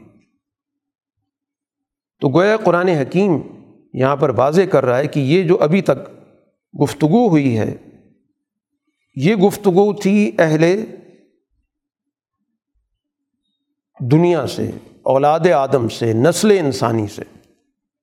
اس میں کسی قسم کا کوئی متعین، کسی مذہب کی بات نہیں ہوئی کہ فلاں مذہب والے یا فلاں نبی والے، فلاں گروہ، یہ وہ باتیں کی گئی ہیں جو باتیں در حقیقت کل انسانیت کا ورثہ ہے اور اب یہ کتاب قرآن حکیم، یہ اس تمام بنیادی، اس انسانی تعلیم کی نمائندہ کتاب ہے، جو کل انسانیت کے لیے۔ یہ صرف کسی گروہ کے لیے نہیں آئی، کسی ایک خاص خطے کے لیے نہیں آئی، کسی خاص زمانے کے لیے نہیں آئی، یہ کل انسانیت کے لیے آئی ہے۔ اور اسی مقصد کے لیے قرآن حکیم نے یہاں پر اللہ تعالیٰ کا جو تعارف کرایا کہ اللہ تعالیٰ کی ذات بھی وہ ہے کہ جو کائنات گیر ہے۔ اس نے آسمان و زمین کو پیدا کیا چھ دنوں کے اندر۔ اب یہ دن یہ دن نہیں، کیونکہ یہ تو سورج چاند تو بعد میں پیدا ہوئے۔ یہ اللہ تعالیٰ کے اپنے دنوں کا ایک نظام ہے، کسی جگہ ایک ہزار سال کا ذکر ہے، کسی جگہ پچاس ہزار سال کا ذکر ہے۔ مقصد بتانے کا یہ کہ اس پورے نظام کو نہایت منظم طریقے سے پیدا کیا گیا، جس کو ہم عالم اسباب کہتے ہیں۔ تو اللہ نے اس پورے نظام کو باقاعدہ اسباب کے ساتھ جوڑ کے پیدا کیا۔ اس لیے اس کے لیے باقاعدہ ایام کا تعین کر دیا گیا۔ حالانکہ اللہ تعالیٰ اس کو آنند فانن بھی بنا سکتا ہے۔ لیکن جو کہ اس پوری کائنات کا اب جو نظام چل رہا ہے، وہ اسباب کی بنیاد پہ چل رہا ہے۔ تو اس لیے اسی طریقے سے، اسی منحج پر اس پورے نظام کو پیدا کیا گیا۔ دن رات کا نظام، سورج چاند کا نظام یہ سارا کا سارا گویا کائنات گیر نظام ہے۔ تمام انسان اس سے فائدہ اٹھا رہے ہیں۔ تمام جاندار اس سے فائدہ اٹھا رہے ہیں۔ تو پوری کائنات کے لیے اللہ کا ایک نظام موجود ہے۔ اس لیے وہ اس دنیا کے اندر جو نظام بھیجتا ہے، انبیاء کے ذریعے، خاص طور پہ رسول اللہ صلی اللہ علیہ وسلم کے ذریعے بھیجا ہے، وہ بھی عالمگیر ہے، وہ بھی انسانیت گیر ہے۔ وہ کسی خاص گروہ کے لیے نہیں ہے۔ اور آپ کا یہ پیغام ایک تاریخی تسلسل رکھتا ہے۔ یہ پچھلے انبیاء کی تاریخ قرآن ذکر کرتا ہے کہ ہر دور میں اللہ نے اپنی ہدایت بھیجی ہے۔ نو علیہ السلام کا ذکر کیا گیا۔ اسی طرح حضرت حود علیہ السلام کا ذکر ہے۔ حضرت صالح علیہ السلام کا ذکر ہے۔ حضرت لوت علیہ السلام کا، حضرت شعیب علیہ السلام کا۔ یہ مختلف قوموں کے واقعات قرآن نے ذکر کیے۔ کہ ان سب کا پیغام ایک ہی تھا، اللہ کی بندگی۔ سوسائٹی کو انسانی غلامی سے نکالنا، سوسائٹی کو بے جان چیزوں کے غلامی سے نکالنا۔ اللہ کی مخلوق کی جو بھی شکل دنیا میں پائی جاتی ہے، ان تمام مخلوقات کی غلامی کا جو نظام قائم کیا گیا، کسی نے سورج کے نام سے، کسی نے ستاروں کے نام سے، بتوں کے نام سے، شخصیات کے نام سے، تو ہر دور کا نبی ایک ہی پیغام رکھتا رہا او عبد اللہ اللہ کی بندگی کرو۔ اب اس دور میں ان کے خلاف رد عمل کہاں سے آیا؟ قرآن اس گروہ کا جو عنوان ذکر کرتا ہے، وہ الملا الزین کفر وہ بالائی طبقہ، وہ با اختیار طبقہ جس کے پاس وسائل اختیار ہوتے ہیں، سب سے پہلے رد عمل اس کا آتا۔ ہے اسی سے اندازہ ہو رہا ہے کہ انبیاء کی دعوت سے سب سے زیادہ متاثر کون ہو رہا ہے۔ کس سے گویا کہا جا رہا ہے کہ یہ وسائل چھوڑو، یہ اختیارات کا غلط استعمال چھوڑو۔ اور انہوں نے رد عمل دینے میں کسی قسم کا کوئی احترام یا ادب کوئی ملحوظ نہیں رکھا، کوئی انسانیت نہیں۔ نو علیہ السلام سے کہتے ہیں، لگتا ہے کہ آپ بھٹک گئے۔ انا لنا را کفی ضلع مبین بالکل واضح بھٹکے ہوئے آدمی نظر آتے ہیں۔ نو علیہ السلام کہتے ہیں، میں بھٹکا وٹکا نہیں ہوں، میں اللہ کا رسول ہوں، پیغمبر ہوں۔ یعنی نبی ان کو سمجھا رہا ہے۔ اس نے کوئی ترکی بترکی جواب نہیں دیا کہ یہ کہتے کہ تم گمراہ ہو۔ کہا کہ مجھے کوئی گمراہی نہیں ہے، میں تو اللہ کا پیغام دے رہا ہوں۔ یہ حود علیہ السلام سے کہا کہ لگتا ہے، انا لنا کا فی صفا آپ تو گویا کہ بیوقوف آدمی، حماقت کے اندر ہیں۔ تو ان کو بھی حضرت حود علیہ السلام نے یہی کہا کہ لئی سبھی صفا، وہ ایسی بات نہیں ہے، میں بھی اللہ کا پیغمبر ہوں۔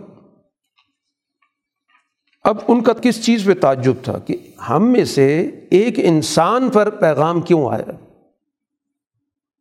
یعنی جس کو وہ اپنی نظر میں کوئی وقت نہیں دیتے۔ یہ ہے تکبر۔ کیا وہ عجیب تم انجا کم ذکر مر رب کم اعلیٰ رج من کم تم میں سے ایک شخص پر اللہ کا پیغام آیا ہے، اس پہ انہیں تعجب ہے۔ ہمارے جیسا انسان ہے، یہ ہمیں تنبیہ کر رہا ہے۔ کوئی آتا تو ہمارے لیول کا ہوتا، ہماری سطح کا ہوتا، ہم سے اونچا ہوتا، یا کوئی بہت ہی غیر معمولی قسم کی مخلوق ہوتی۔ یہ ہے وہ تکبر کی ذہنیت۔ اس لیے سب سے پہلے ان کا رد عمل آتا ہے۔ اسی طرح حضرت صالح علیہ السلام کے قوم کے ساتھ ہوا۔ ان کو تو باقاعدہ اللہ تعالیٰ کی طرف سے ایک نشانی بھی دکھائی گئی جس کو ناکا کہتے ہیں، اونٹنی کہتے ہیں۔ اور کہا کہ اس سے چھیڑ چھاڑ مت کرنا۔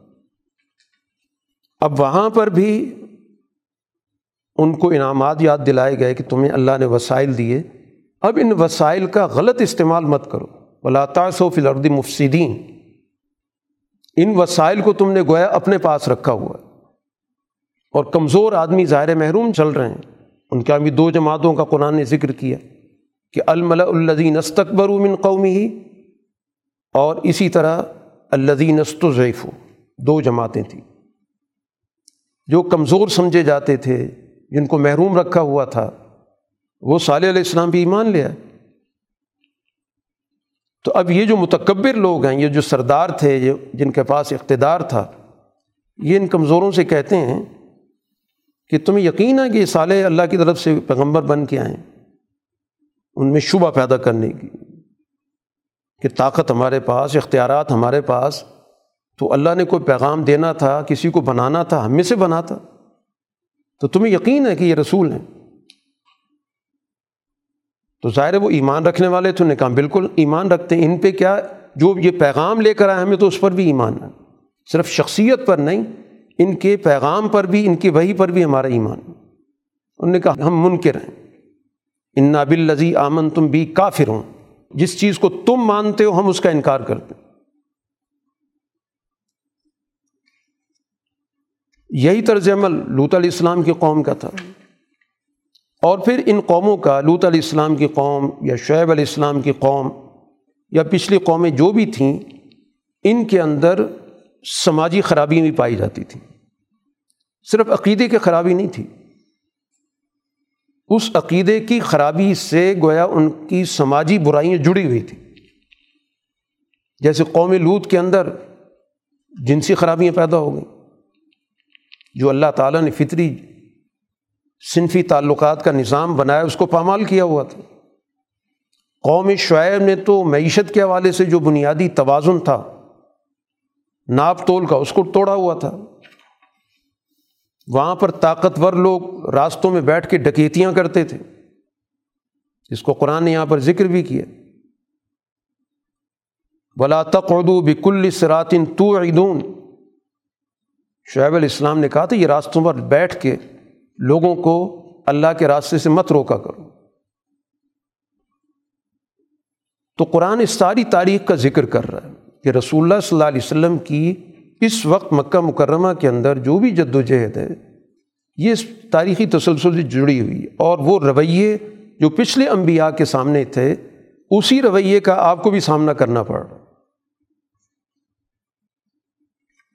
اور ان قوموں کے نتائج قرآن بار بار اسی یاد کرا رہا ہے کہ ان کو بتایا جائے کہ ہر قوم جو اس طرح کے رویوں کی حامل رہی ہے وہ تباہ ہوئی جس کے اندر بھی عقیدے کی، خرابی کے ساتھ سماجی خرابیاں پائی گئی تھیں تو وہ تباہی سے محفوظ نہیں رہی۔ تو اس کی انجام تمہارا ان سے کچھ مختلف نہیں ہوگا۔ اولم یہ دل الزین یری سون الردم امباد اہلیہ کہ یہ لوگ جو بعد میں زمین کے بارش بنتے رہے اگلی نسلیں آئیں، تو کیا ان کو رہنمائی نہیں مل رہی پچھلی تاریخ سے؟ اللہ نشا و سب نہ ہوں بے جنوب ہی کہ جب چاہیں ہم قوموں کو تباہ کر سکتے ہیں۔ پچھلی قوموں کی تاریخ سے یہی تو چیز اخذ ہوتی ہے کہ آج جو روئے زمین پہ لوگ پائے جاتے ہیں، وہ ذرا تاریخ کو پڑھ کے دیکھ لیں کہ جن کے تم وارث ہو، جن کی جگہ پہ آج تم زمین پہ بیٹھے ہوئے ہو، اس کے جو پچھلے مکین تھے، ان کے ساتھ کیا ہوا؟ اسی تناظر میں اللہ تعالیٰ نے یہاں پر اس واقعے کا تفصیل کے ساتھ ذکر کیا جو موسیٰ علیہ السلاۃ والسلام اور فرعون کے درمیان کشمکش تھی کہ ان کے پاس بھی موسیٰ علیہ السلام آئے اور فرعون تکبر میں اور فرعونیت میں موسیٰ علیہ السلاۃ والسلام کی بات سننے کے لیے تیار نہیں تھا۔ اپنی قوم کو بھی اس نے بیوقوف بنا رکھا تھا کہ یہ تو تمہارے وسائل پر قبضہ کرنے آئے ہیں، حکومت لینے آئے ہیں اپنی قبتیوں کو، اپنی نسل کے لوگوں کو مشتعل کرنے کی کوشش کی۔ کہ جرید و یخری من عرض کم تمہیں تو یہ زمین سے نکالنے ہیں۔ اور اس کے لیے پھر اس نے کوشش بھی کی کہ اپنی قوم کو ساتھ ملانے کے لیے ان کا تعاون حاصل کیا جائے اور جادوگروں کو بلایا تاکہ اپنے لوگوں کو اپنے ساتھ رکھا جائے۔ کہ جادوگری کا مظاہرہ ہوگا تو میری طاقت کا مظاہرہ ہوگا۔ تو لوگ جو میرے ساتھ جڑے ہوئے ہیں اور میری خدائی کو مانتے ہیں، میرے ساتھ جڑے رہیں۔ لیکن موسا علیہ السلاۃ والسلام اللہ کی طرف سے مبوس تھے، اس ساری کوششوں کو ناکام کر دی۔ اور موسا علیہ السلاۃ والسلام صرف اور صرف یہ چاہتے تھے کہ بنی اسرائیل کو آزاد کیے ان کا پیغام یہ تھا۔ اس واقعے کے بعد جب جادوگر شکست کھا گئے، بلکہ جادوگر دائر اسلام میں آ گئے، وہ ان کے خلاف اس نے دھمکی آمیز گفتگو شروع کر دی، تمہارے ہاتھ پاؤں کاٹ دوں گا، سوری چڑھا دوں گا۔ تو موسا علیہ السلاۃ والسلام نے اس کو یہی کہا کہ بنی اسرائیل کے لوگوں کو یہاں سے جانے دو، جہاں بھی جانا چاہتے۔ ہیں اب رد عمل میں جو اس کو شکست ہوئی جادوگروں کی صورت میں اس نے دوبارہ اپنی اسی پالیسی کا اعلان کیا کہ جو وقتی طور پہ ہم نے بچوں کا قتل روک دیا تھا، دوبارہ قتل عام شروع کر دیا۔ اب ظاہر بنی اسرائیل پہلے ہی پسے ہوئے لوگ تھے۔ موسا علیہ السلام سے آگے کہنے لگے کہ او زینہ من قبل انتنا و من بعد ماجی تنا ہمیں تو پہلے بھی تکلیفیں تھیں، آپ کے آنے کے بعد بھی تکلیفیں تکلیفیں۔ تو موسا علیہ السلام نے ان کو تسلی دی۔ کہ وقت قریب آ رہا ہے، تمہارا دشمن ہلاک ہوگا اور اس زمین پر تمہیں اللہ تعالیٰ اقتدار دے گا۔ اور پھر وہ دیکھے گا، تم کیا کرتے ہو؟ اب یہاں پر اتمام حجت کے لیے اللہ تعالیٰ نے کئی نشانیوں کا ذکر کیا۔ کہ ایسا نہیں کہ ایک تقریر ہو گئی، ایک واقعہ ہو گیا اور بات ختم کر دی گئی۔ قحط سالی شروع ہوئی۔ موسیٰ علیہ السلام سے آگے کہنے لگے کہ لگتا آپ کی وجہ سے ہوئی ہے۔ تو آپ اس کا کوئی بندوبست کریں۔ موسیٰ علیہ السلام کی دعا سے قحط ٹلا۔ وعدہ ان کا یہ تھا کہ جو کچھ آپ کہیں گے آپ کی بات مانیں گے۔ حالات ٹھیک ہوئے، پھر بدمست ہو گئے۔ طوفان آیا۔ کہنے لگے، یہ طوفان ٹل جائے کیونکہ ہماری ساری کھیتی تباہ ہو رہی ہے۔ دعا کی، طوفان ٹل گیا۔ اس طوفان کے بعد ان کا طرز عمل وہی تھا جو پہلا تھا، جس کو قرآن ذکر کر چکا ہے۔ اب جو وسائل نے اکٹھے کیے تھے، گندم اٹھا لی یا جو بھی ان کے پاس غلہ تھا، اس کو ایک جگہ محفوظ کیے۔ تو اللہ تعالیٰ نے وہاں پر ٹڈی بھیج دی، جس کے نتیجے میں ظاہر کو پھر ایک اور مسئلہ پیش آ گیا انہیں۔ پھر موسیٰ علیہ السلام کے پاس آتے ہیں۔ کہ یہ سارا ہمارا ذخیرہ تباہ ہو جائے گا۔ پھر انہوں نے دعا کی، پھر مہلت ملی، پھر اسی طریقے پر چل پڑے۔ پھر وہاں پر اس کو گھن لگا، یا چیچڑی آ گئی۔ پھر موسیٰ علیہ السلام سے درخواست کی۔ موسیٰ علیہ السلام نے پھر اللہ سے دعا کی۔ پھر وہی طور طریقے شروع ہو گئے۔ پھر ایک اور چیز قرآن نے ذکر کی کہ ان کے گرد و پیش میں، کھانے پینے کی چیزوں میں مینڈکوں کا اضافہ ہو گیا، ہر طرف مینڈک اچھل کود رہے تھے۔ زندگی دو بھر ہو گئی، پھر موسیٰ علیہ السلام سے کہا۔ انہوں نے پھر دعا کی، پھر اس مصیبت سے نکلے۔ پھر اسی طرز عمل پہ چلے گئے۔ پھر ایک اور چیز ان پر آ گئی کہ کوئی بھی چیز کھانے پینے کی رکھتی، اس میں خون آ جاتا تھا۔ جلدی خراب ہو جاتی تھی۔ پھر موسیٰ علیہ السلام سے درخواست کی۔ یہ قرآن ذکر کرتا ہے کہ اتمام حجت ان پہ پورا ہوا ہے۔ ایسا نہیں کہ کوئی رد عمل آ گیا اور فوری کوئی اشتعال کے اندر فرعون کو غرق کر دیا گیا۔ بار بار موقع دیا گیا۔ اور اس کے بعد بھی موسیٰ علیہ السلام نے اپنے اقدام کا اعلان کیا، بنی اسرائیل کو لے کے چل پڑے۔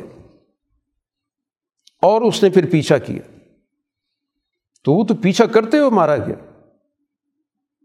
تو قرآن اس ساری چیز کو بتانا ہی چاہتا ہے کہ دنیا کے اندر جن قوموں پر بھی عذاب آتا ہے، انبیاء علیہ الصلاۃ والسلام مکمل طور پر ان کی تسلی کراتے ہیں، جس کو کہتے ہیں حجت کو پورا کرنا۔ تاکہ ان کے پاس کسی بھی درجے میں یہ کہنے کی بات نہ رہے کہ موقع دیا جاتا تو ہم بہتر ہو جاتے۔ اب قرآن یہ بھی بتاتا ہے کہ جب یہ بنی اسرائیل نے نجات حاصل کی تو ایک طویل عرصہ یہ لوگ غلامی کی حالت میں رہے۔ تو غلامی میں قوموں کی نفسیات تباہ ہو جاتی۔ موسا علیہ السلاۃ والسلام اتنی طویل جد وجہد کے بعد ان کو جب آزادی دلواتے ہیں اور یہ وہ دریا سے نکل کر دوسری زمین پر پہنچتے ہیں، فرعون غرق ہو گیا۔ بہت بڑا گویا کہ ان کو ذہنی طور پر جو دباؤ تھا اس سے نکل آئے۔ آزادی مل گئی۔ اب جب اس سرزمین پہ پہنچے تو وہاں پر دیکھا کہ ایک قوم بتوں کی پوجا کر رہی ہے۔ تو موسیٰ علیہ السلام سے کہنے لگے کہ اج اللہ الہن کمالحم علیہ جیسے ان کے خدا ہے نا، آپ ہمیں بھی کچھ خدا بنا دیں۔ یہ گویا کہ پست ذہنیت ہوتی ہے۔ جب غلامی آ جاتی ہے تو پھر ذہن اتنے چھوٹے اور پست ہو جاتے ہیں۔ کہ خدا کا تصور گویا ان کے نزدیک اسی طرح کی بے جان چیزوں کے اندر بند ہو گیا۔ مصع علیہ السلام نے کہا ان نقم قوم تجہلون، جاہل لوگ ہو، بے شعور لوگ ہو۔ یہ تو سب چیزیں تباہ ہونے والی ہیں۔ اور پھر میں اللہ کو چھوڑ کر تمہارے لیے کوئی اور خدا تلاش کروں گا، اس نے تمہیں ابھی نجات دی ہے۔ اس دنیا کے اندر اللہ تعالیٰ نے تمہیں باقی لوگوں پر فضیلت بھی دی ہے۔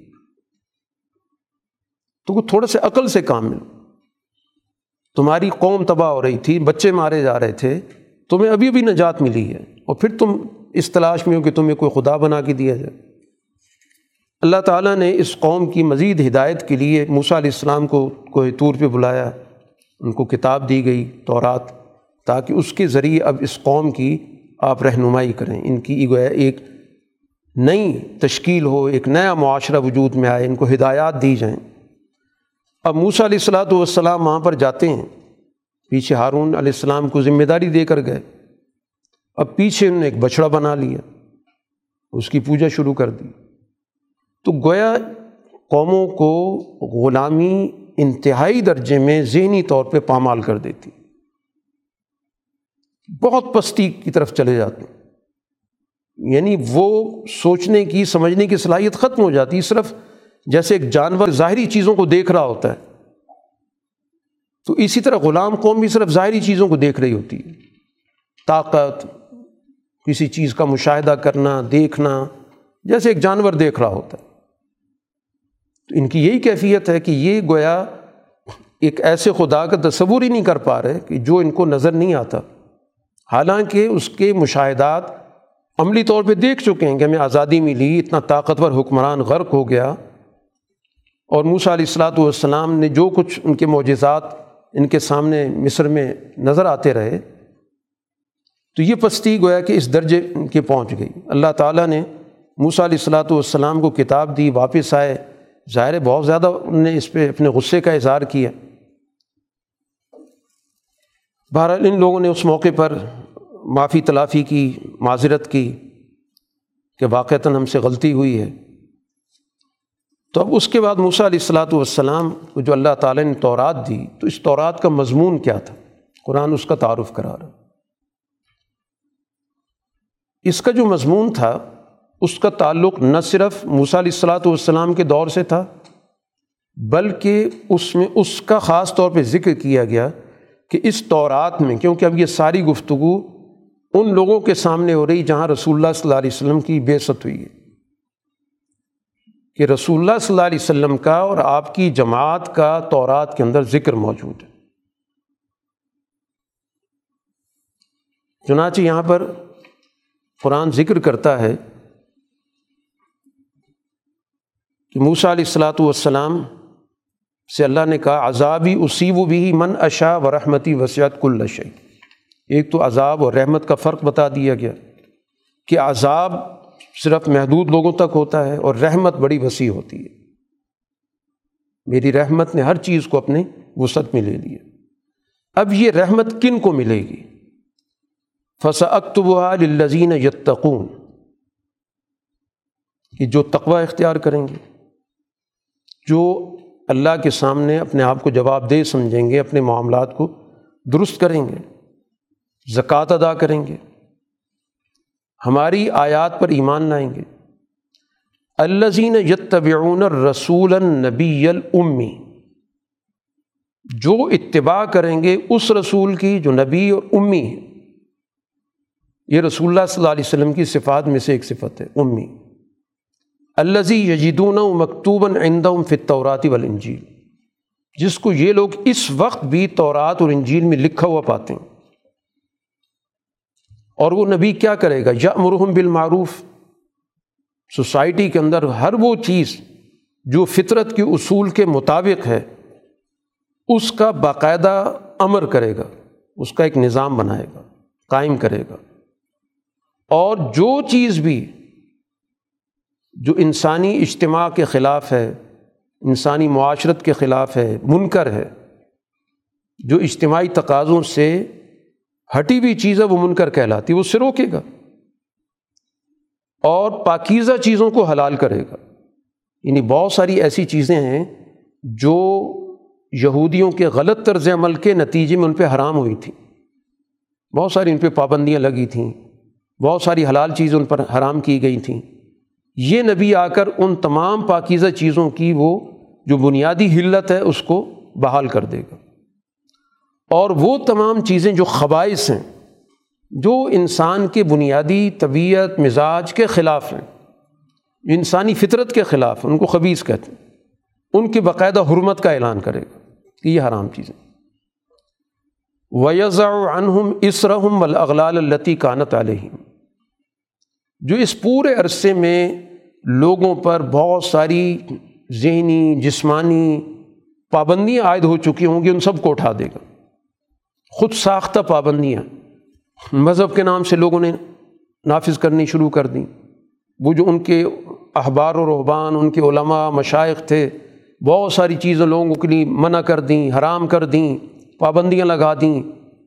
تو گویا ان کی زندگی اجیرن کی ہوئی تھی۔ اور یہ حلال حرام اپنے ہاتھ میں رکھا ہوا تھا انہوں نے۔ تو یہ نبی آ کر ان تمام پابندیوں کو اٹھا دے گا حتیٰ کہ یہ حلال و حرام کا جو معاملہ ہے، وہ اس دنیا کے اندر کسی کے حوالے نہیں کرے گا کہ کوئی اور فیصلے شروع کر دے۔ طے کر کے جائے گا کہ وہی چیز حلال ہے جو اللہ نے حلال کی ہے اور وہی حرام ہے جو اللہ نے حرام کی۔ اب اس کے بعد کسی کو اختیار نہیں ہے کہ پابندیوں کے نام پر حلال چیزوں کو حرام کر دے۔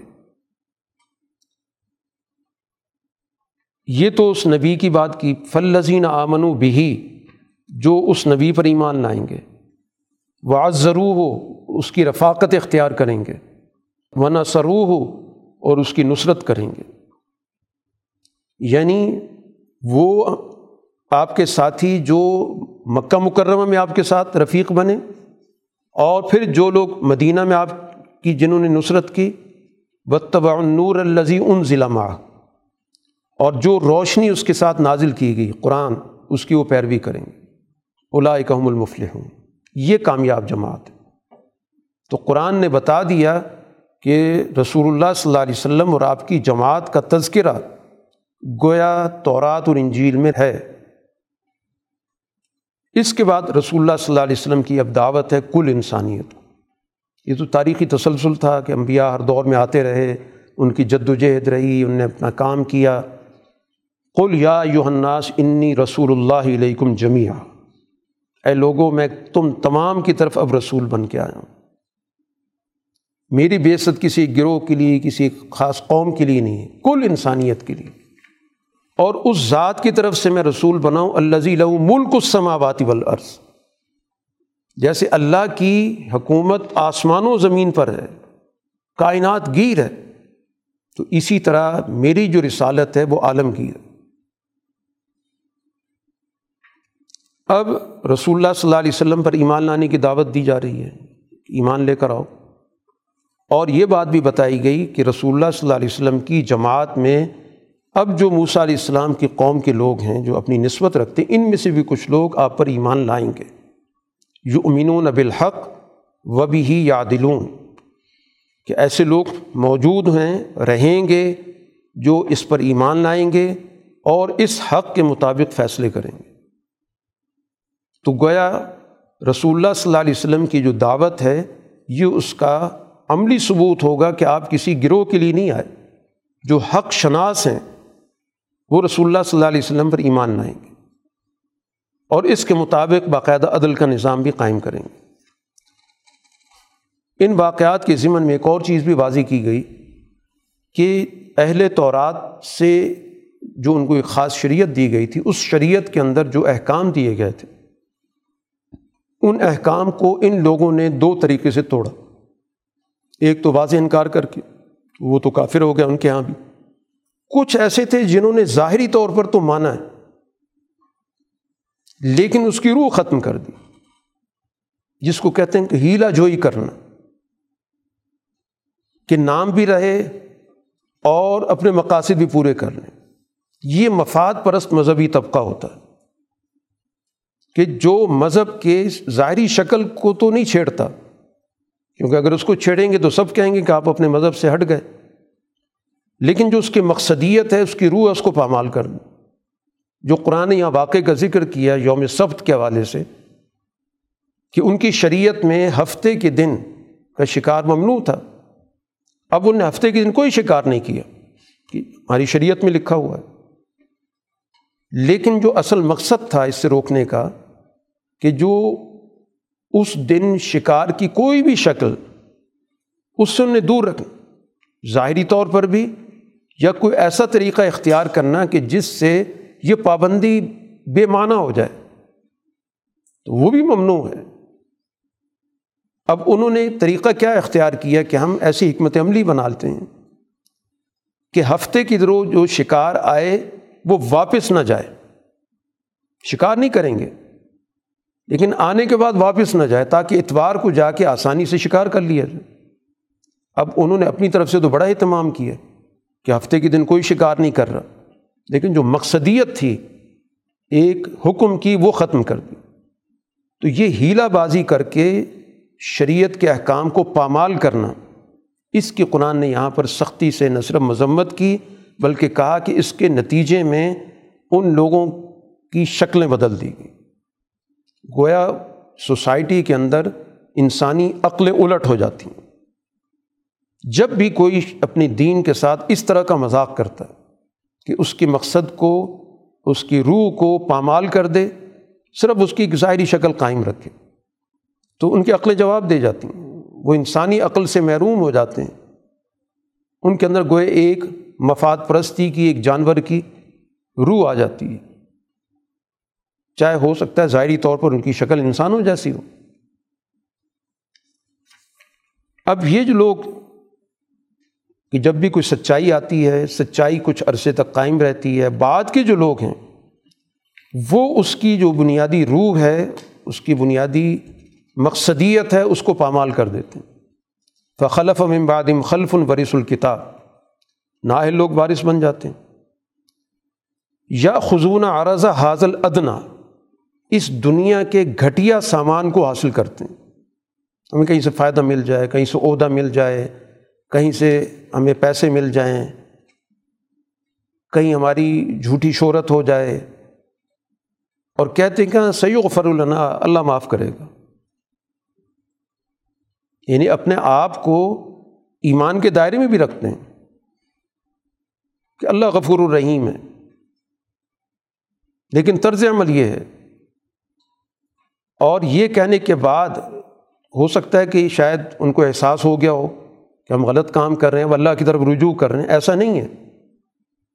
اس کہنے کے بعد اگر ان کے پاس اسی طرح کا اور ساز و سامان آ جائے، پھر دوبارہ لبک پڑیں گے۔ تو گویا ان کے دلوں کے اندر کسی قسم کا کوئی احساس ندامت نہیں ہے۔ اس جملے میں جو نکاللہ معاف کرے گا۔ کہ یہ سمجھا جائے کہ ہو سکتا ہے غلطی ہو جاتی ہے انسان سے۔ اب وہ اللہ کی طرف رجوع کر رہا ہے اور اللہ سے درخواست کر رہا ہے کہ مجھے معاف کر دیں۔ ایسا نہیں ہے۔ یہ تو گویا انہوں نے لوٹ مار کا ذریعہ بنا لیا۔ اپنے آپ کو یا لوگوں کو تسلی دینے کے لیے کہ اللہ معاف کرنے والا ہے۔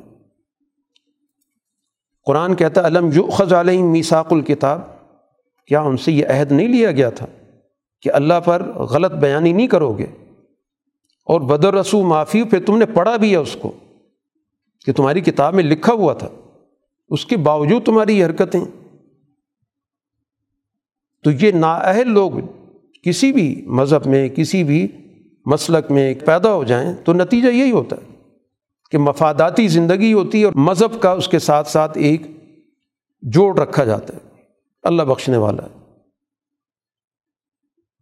اس کے بعد قرآن حکیم اب اس عہد کا ذکر کر رہا ہے جو اللہ نے تمام انسانوں سے لیا تھا۔ کیونکہ سورہ کے اندر بنیادی طور پر کل انسانیت کو مخاطب کر کے گفتگو ہو رہی ہے۔ اور یہ وہ عہد ہے جس کو عہد الست کہتے ہیں۔ جو اللہ تعالیٰ نے اس پوری دنیا کے نظام میں انسانوں کی جب آمد کا آغاز ہوا، تو آدم علیہ السلاۃ والسلام کی پش سے تمام انسانوں کو نکالا۔ اب یہ کہاں نکالا؟ اس کے لیے ظاہر ہے کہ جو محققین ہیں، وہ کہتے ہیں ایک عالمی مثال ہے، ایک اور عالم ہے دنیا میں۔ غیر مادی ایک عالم ہے، اس کو عالمی مثال کہتے ہیں۔ سب سے پہلی کوئی چیز وہاں پر غیر مادی شکل میں آتی ہے اور پھر وہ دنیا میں اس کا ایک مادی وجود، ایک ڈھانچہ بنتا ہے۔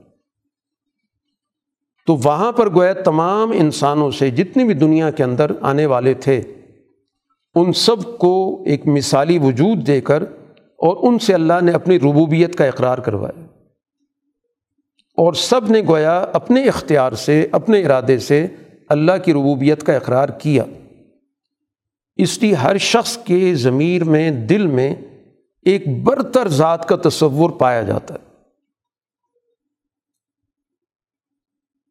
اسی وجہ سے کوئی بھی انسان، چاہے وہ کسی مذہب کو نہ بھی مانتا ہو، انتہائی مشکل میں جب ہوتا ہے، انتہائی مصیبت میں ہوتا ہے اس وقت بھی کسی معجزے کا انتظار کر رہا ہوتا۔ حالانکہ ظاہری طور پہ اسباب کی وہ بات کر رہا ہے، سارے اسباب فیل ہو چکے ہیں اور نظر آ رہا ہے نتیجہ کیا ہے۔ لیکن اس کے باوجود اس کے ذہن کے اندر یہ چیز آ رہی ہوتی کہ شاید کچھ بہتر ہو جائے۔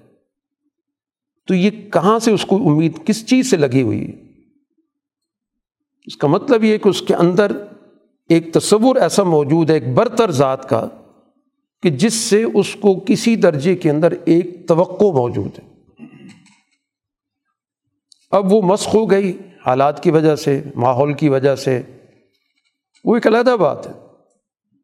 یا اس کے ساتھ اس نے بہت ساری چیزوں کو مکس کیا ہوا ہے، ملاوٹ کی ہوئی ہے۔ لیکن فطرت انسانی کے اندر یہ چیز موجود ہے۔ السط بربکم قالو بلا اور اسی بنیاد پر تمام انسانوں سے محاسبہ ہوگا، اس اجمالی بنیاد پر۔ اجمالی چیز کسی کے پاس ہے تو اجمالی محاسبہ ہوگا۔ جن کو اللہ نے تفصیلی احکامات دے دیے تو تفصیلی ان سے محاسبہ ہوگا۔ یعنی دنیا میں ہر انسان نے اس عمل سے گزرنا ہے۔ تو عام آدمی کو فطرت کے جو بنیادی تقاضے اس کے مطابق اس کا حساب کتاب ہوگا۔ جن قوموں کو اللہ نے تفصیلی شریعت دے دی تو ان کو تفصیلی شریعت کے مطابق دیکھا پرکھا جائے گا۔ تو اس لیے جو تفصیلی احکام وہی کے محتاج ہیں، ان کا محاسبہ تو انہیں لوگوں سے ہوگا جن تک وہ وہی پہنچی ہے۔ ان کا محاسبہ دوسروں سے نہیں ہوگا۔ لیکن جو بنیادی اصول فطرت جن کو کہا جاتا ہے، یا جس کی وجہ سے ایک انسان انسان بنا ہوا ہے، جو اللہ نے اس کی جتنی عقل دی، جتنا شعور دیا، جتنی سمجھ دی، اتنی سمجھ کے مطابق تو یقیناً اس کو پیش ہونا پڑے گا، اس کو جواب دہ ہونا پڑے گا۔ جس کے بعد تفصیلی علم آ جائے گا، اس کو اس کے مطابق ہونا پڑے گا۔ اسی طرح دین اسلام کا جن لوگوں کو مکمل علم حاصل ہے، ان کا اس کے مطابق حساب کتاب ہوگا۔ اور جن کے پاس واجبی علم ہے، تو ان کا واجبی علم کے مطابق ہوگا۔ ان سے تفصیلی حساب کتاب نہیں ہوگا۔ تو جس شخص کے پاس جتنا کچھ ہے اسی کے مطابق اس کا جائزہ لیا جائے گا۔ قرآن حکیم نے یہاں پر ایک اور چیز بھی بتائی کہ جو سچائی کو مان لیتے ہیں اور پھر اس کے تقاضوں کو پورا نہیں کرتے، وہ اہل علم، جو بھی ان کا نام ہو وطل علیہم نب الزی آتینہ ہو آیاتینہ ہم نے اس کو اپنی آیات دیں، لیکن وہ ان آیات سے نکل گئے۔ فنسلخ منہا۔ اس نے آیات کو ترک کر دیے۔ اس کو نظر آیا کہ یہ تو مفادات کے راستے میں رکاوٹ میں فاتبا شیطان شیطان پھر اس کے پیچھے چل پڑتا ہے۔ کہ یہ تو میرے لیے بڑا اچھا مدعو ہے اور اس کو گمراہ کرتا ہے۔ حالانکہ اس کے پاس جو اللہ کا پیغام تھا، کتاب تھی، آیات تھیں، اس کے ذریعے وہ اللہ کی نظروں میں عزت حاصل کر سکتا تھا۔ لیکن ملاکنہ وہ اخلد العرض اس نے تو اپنے آپ کو زمین کے ساتھ جوڑ دیا۔ اور وہ مفاد پرست ہو گیا، خواہشات کے پیچھے چل پڑا۔ تو گویا جن کے پاس دین موجود ہے اور وہ مفادات کے پیچھے چل پڑے، خواہشات کے پیچھے چل پڑے، تو قرآن کہتا ہے وہ تو جیسے ایک کتا ہے۔ ہر وقت ہانپتا رہتا ہے۔ جتنا مرضی آپ اس کو خوراک دے دیں کہ عام طور پر آدمی جانوروں کو دیکھتا ہے، ہافتہ اس وقت ہے جب کوئی بھوک یا پیاس ہو۔ اس کو جو کچھ بھی کھلاتے رہو، ہر وقت یہ ہانپے گا ان تحمل علیہ الحس اور تتر کو الحس ہر صورت میں اس نے ہانپنا ہے، زبان نکالی ہوئی تو اسی طرح اس عالم کی، اس دانشور کی جس کے پاس علم ہے، اس نے اپنے مفاد کی خاطر اس علم کو، اس دانش کو، اس سمجھ کو پس پش ڈال دی۔ اور خواہش کے پیچھے چل پڑا۔ تو اس کی گویا قرآن نے مثال دے دی۔ ظال کا مصر القوم الزین کذب و بھی آ یہ کسی دور کا واقعہ نہیں ہے۔ یہ تو جو بھی اللہ کی آیات اور اللہ کے احکام کو جٹلائے گا، ہر دور کے اندر یہی مثال اس پر صادق آئے گی۔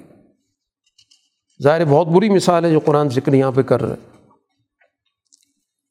رسول اللہ صلی اللہ علیہ وسلم جو اس سارے پیغام کو اب پیش کر رہے ہیں، اب بات کو ظاہر ایک سورہ اپنی تکمیل کی طرف جا رہی ہے کہ ان لوگوں کو کچھ مہلت دی جا رہی ہے۔ رسول اللہ صلی اللہ علیہ وسلم نے اپنی بات ان کے سامنے رکھ دی۔ بارہ تیرہ سال کا عرصہ ان کے سامنے حجت پوری کی گئی۔ سنستدری جو ہوں اب ان کو ہم آہستہ آہستہ موقع دے رہے ہیں، مہلت دے رہے ہیں۔ یہ سمجھ رہے ہیں کہ شاید ہم حق پر ہیں، ہم غالب آ گئے۔ ہم نے رسول اللہ صلی اللہ علیہ وسلم کو یہاں سے نکلنے پہ مجبور کر دیا۔ اب اس وقت تو ہمارے علاوہ یہاں کوئی موجود نہیں۔ املی لہم، ہم ان کو مہلت دے رہے ہیں۔ ان نہ قیدی متین، ہماری جو تدبیر ہے وہ بڑی مضبوط ہے۔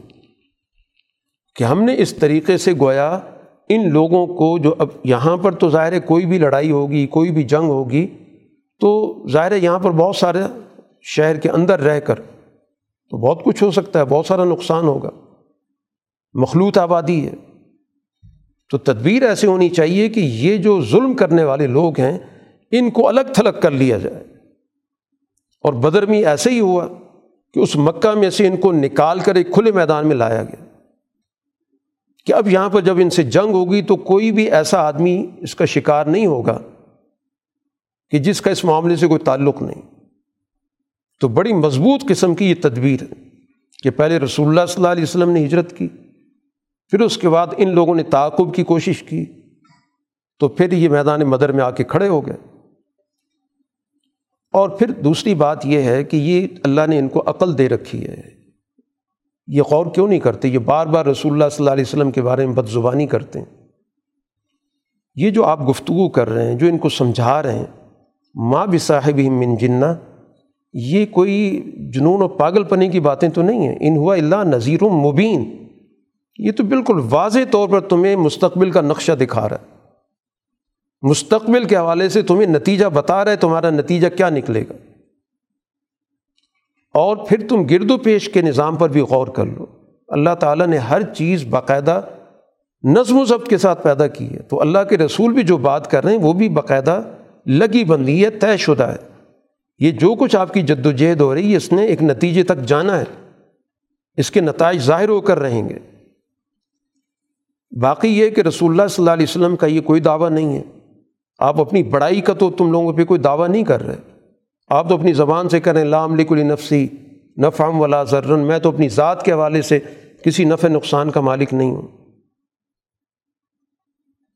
اور اگر مستقبل کے حوالے سے میرے پاس معلومات ہوتی تو میں مستقبل کے حوالے سے اپنے لیے بہت ساری خیر جمع کر لیتا۔ مجھے کوئی تکلیف نہ پہنچتی۔ لیکن ظاہر رسول اللہ صلی اللہ علیہ وسلم کو تکلیف بھی پہنچی، اذیت بھی پہنچی، مصیبتیں بھی آپ نے اٹھائیں۔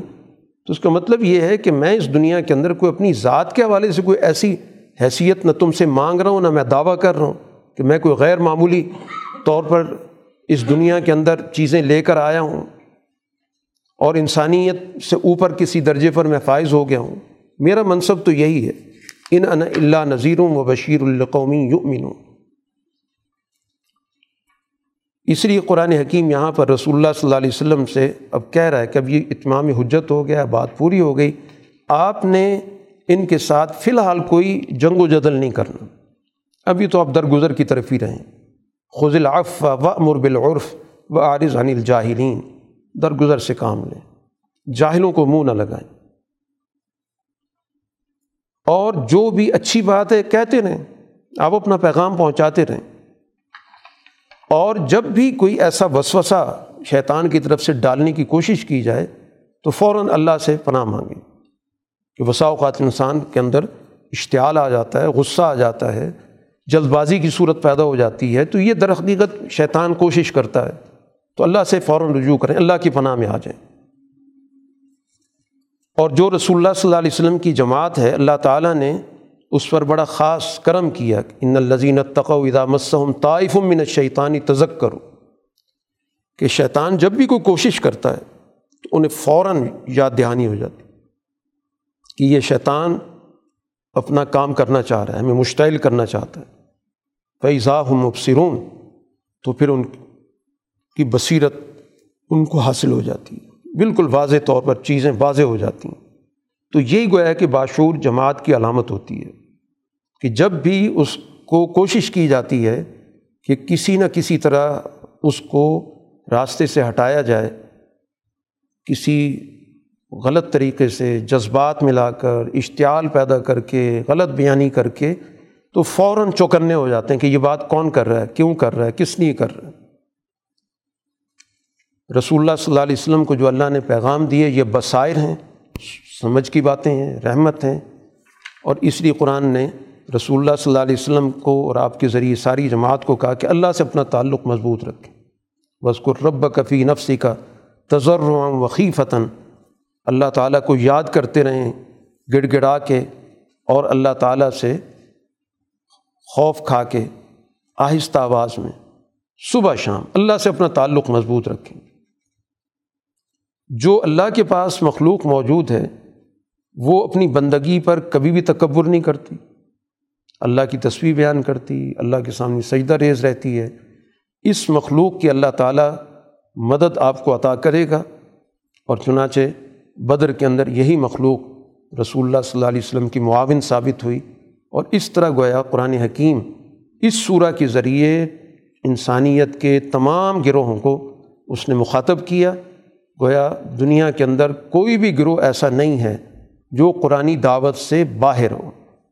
تمام گروہوں کو اس نے کہیں پر براہ راست، کہیں پر نام لے کر اور کہیں پر مجموعی طور پر، جیسے اس صورت کے اندر خاص طور پہ آراف کا ذکر کر کے اس کی نشاندہی کر دی گئی کہ اس دنیا کے اندر کچھ ایسے لوگ ضرور ہوں گے اور ہیں جن تک بات مکمل طور پر ابھی تک نہیں پہنچ سکی۔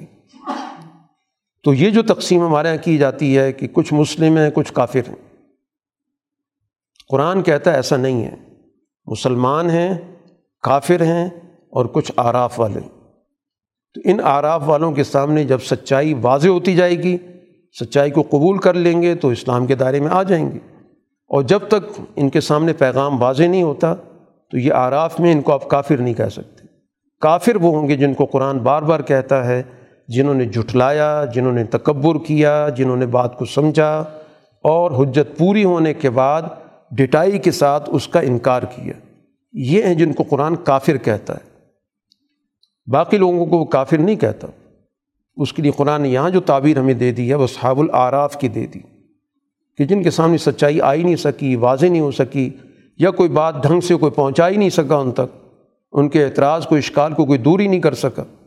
تو ظاہر بات ہے کہ ان کا درجہ وہ نہیں ہوگا جو انکار کرنے والوں کا ہے۔ باخر دامانہ الحمد للہ رب العالم الحمد للہ رب العالمین۔ العاقبۃ المطقین والصلاة والسلام على رسول محمد وآله وصحابه ربنا آتنا في الدنيا حسنة وفي الآخرة حسنة وقنا عذاب النار۔ اے اللہ قرآن حکیم کا صحیح فہم شعور عطا فرما۔ قرآن کو صحیح طور پہ سمجھنے کی توفیق عطا فرما۔ اے اللہ، حق کو حق کے طور پہ واضح فرما، اس کی پیروی کی توفیق عطا فرما، باطل کو باطل کے طور پہ واضح فرما، اس سے بچنے کی توفیق عطا فرما۔ اے اللہ، ہماری مشکلات آسان فرما، پریشانیوں کا اضالہ فرما، جائز حاجات کو پورا فرما، ماہ رمضان کی خیر و برکت عطا فرما، اس کے اعمال قبول فرما، مزید کی توفیق عطا فرما۔ وصلی اللہ تعالیٰ علیہ خیر خلقی محمد والی و صحابی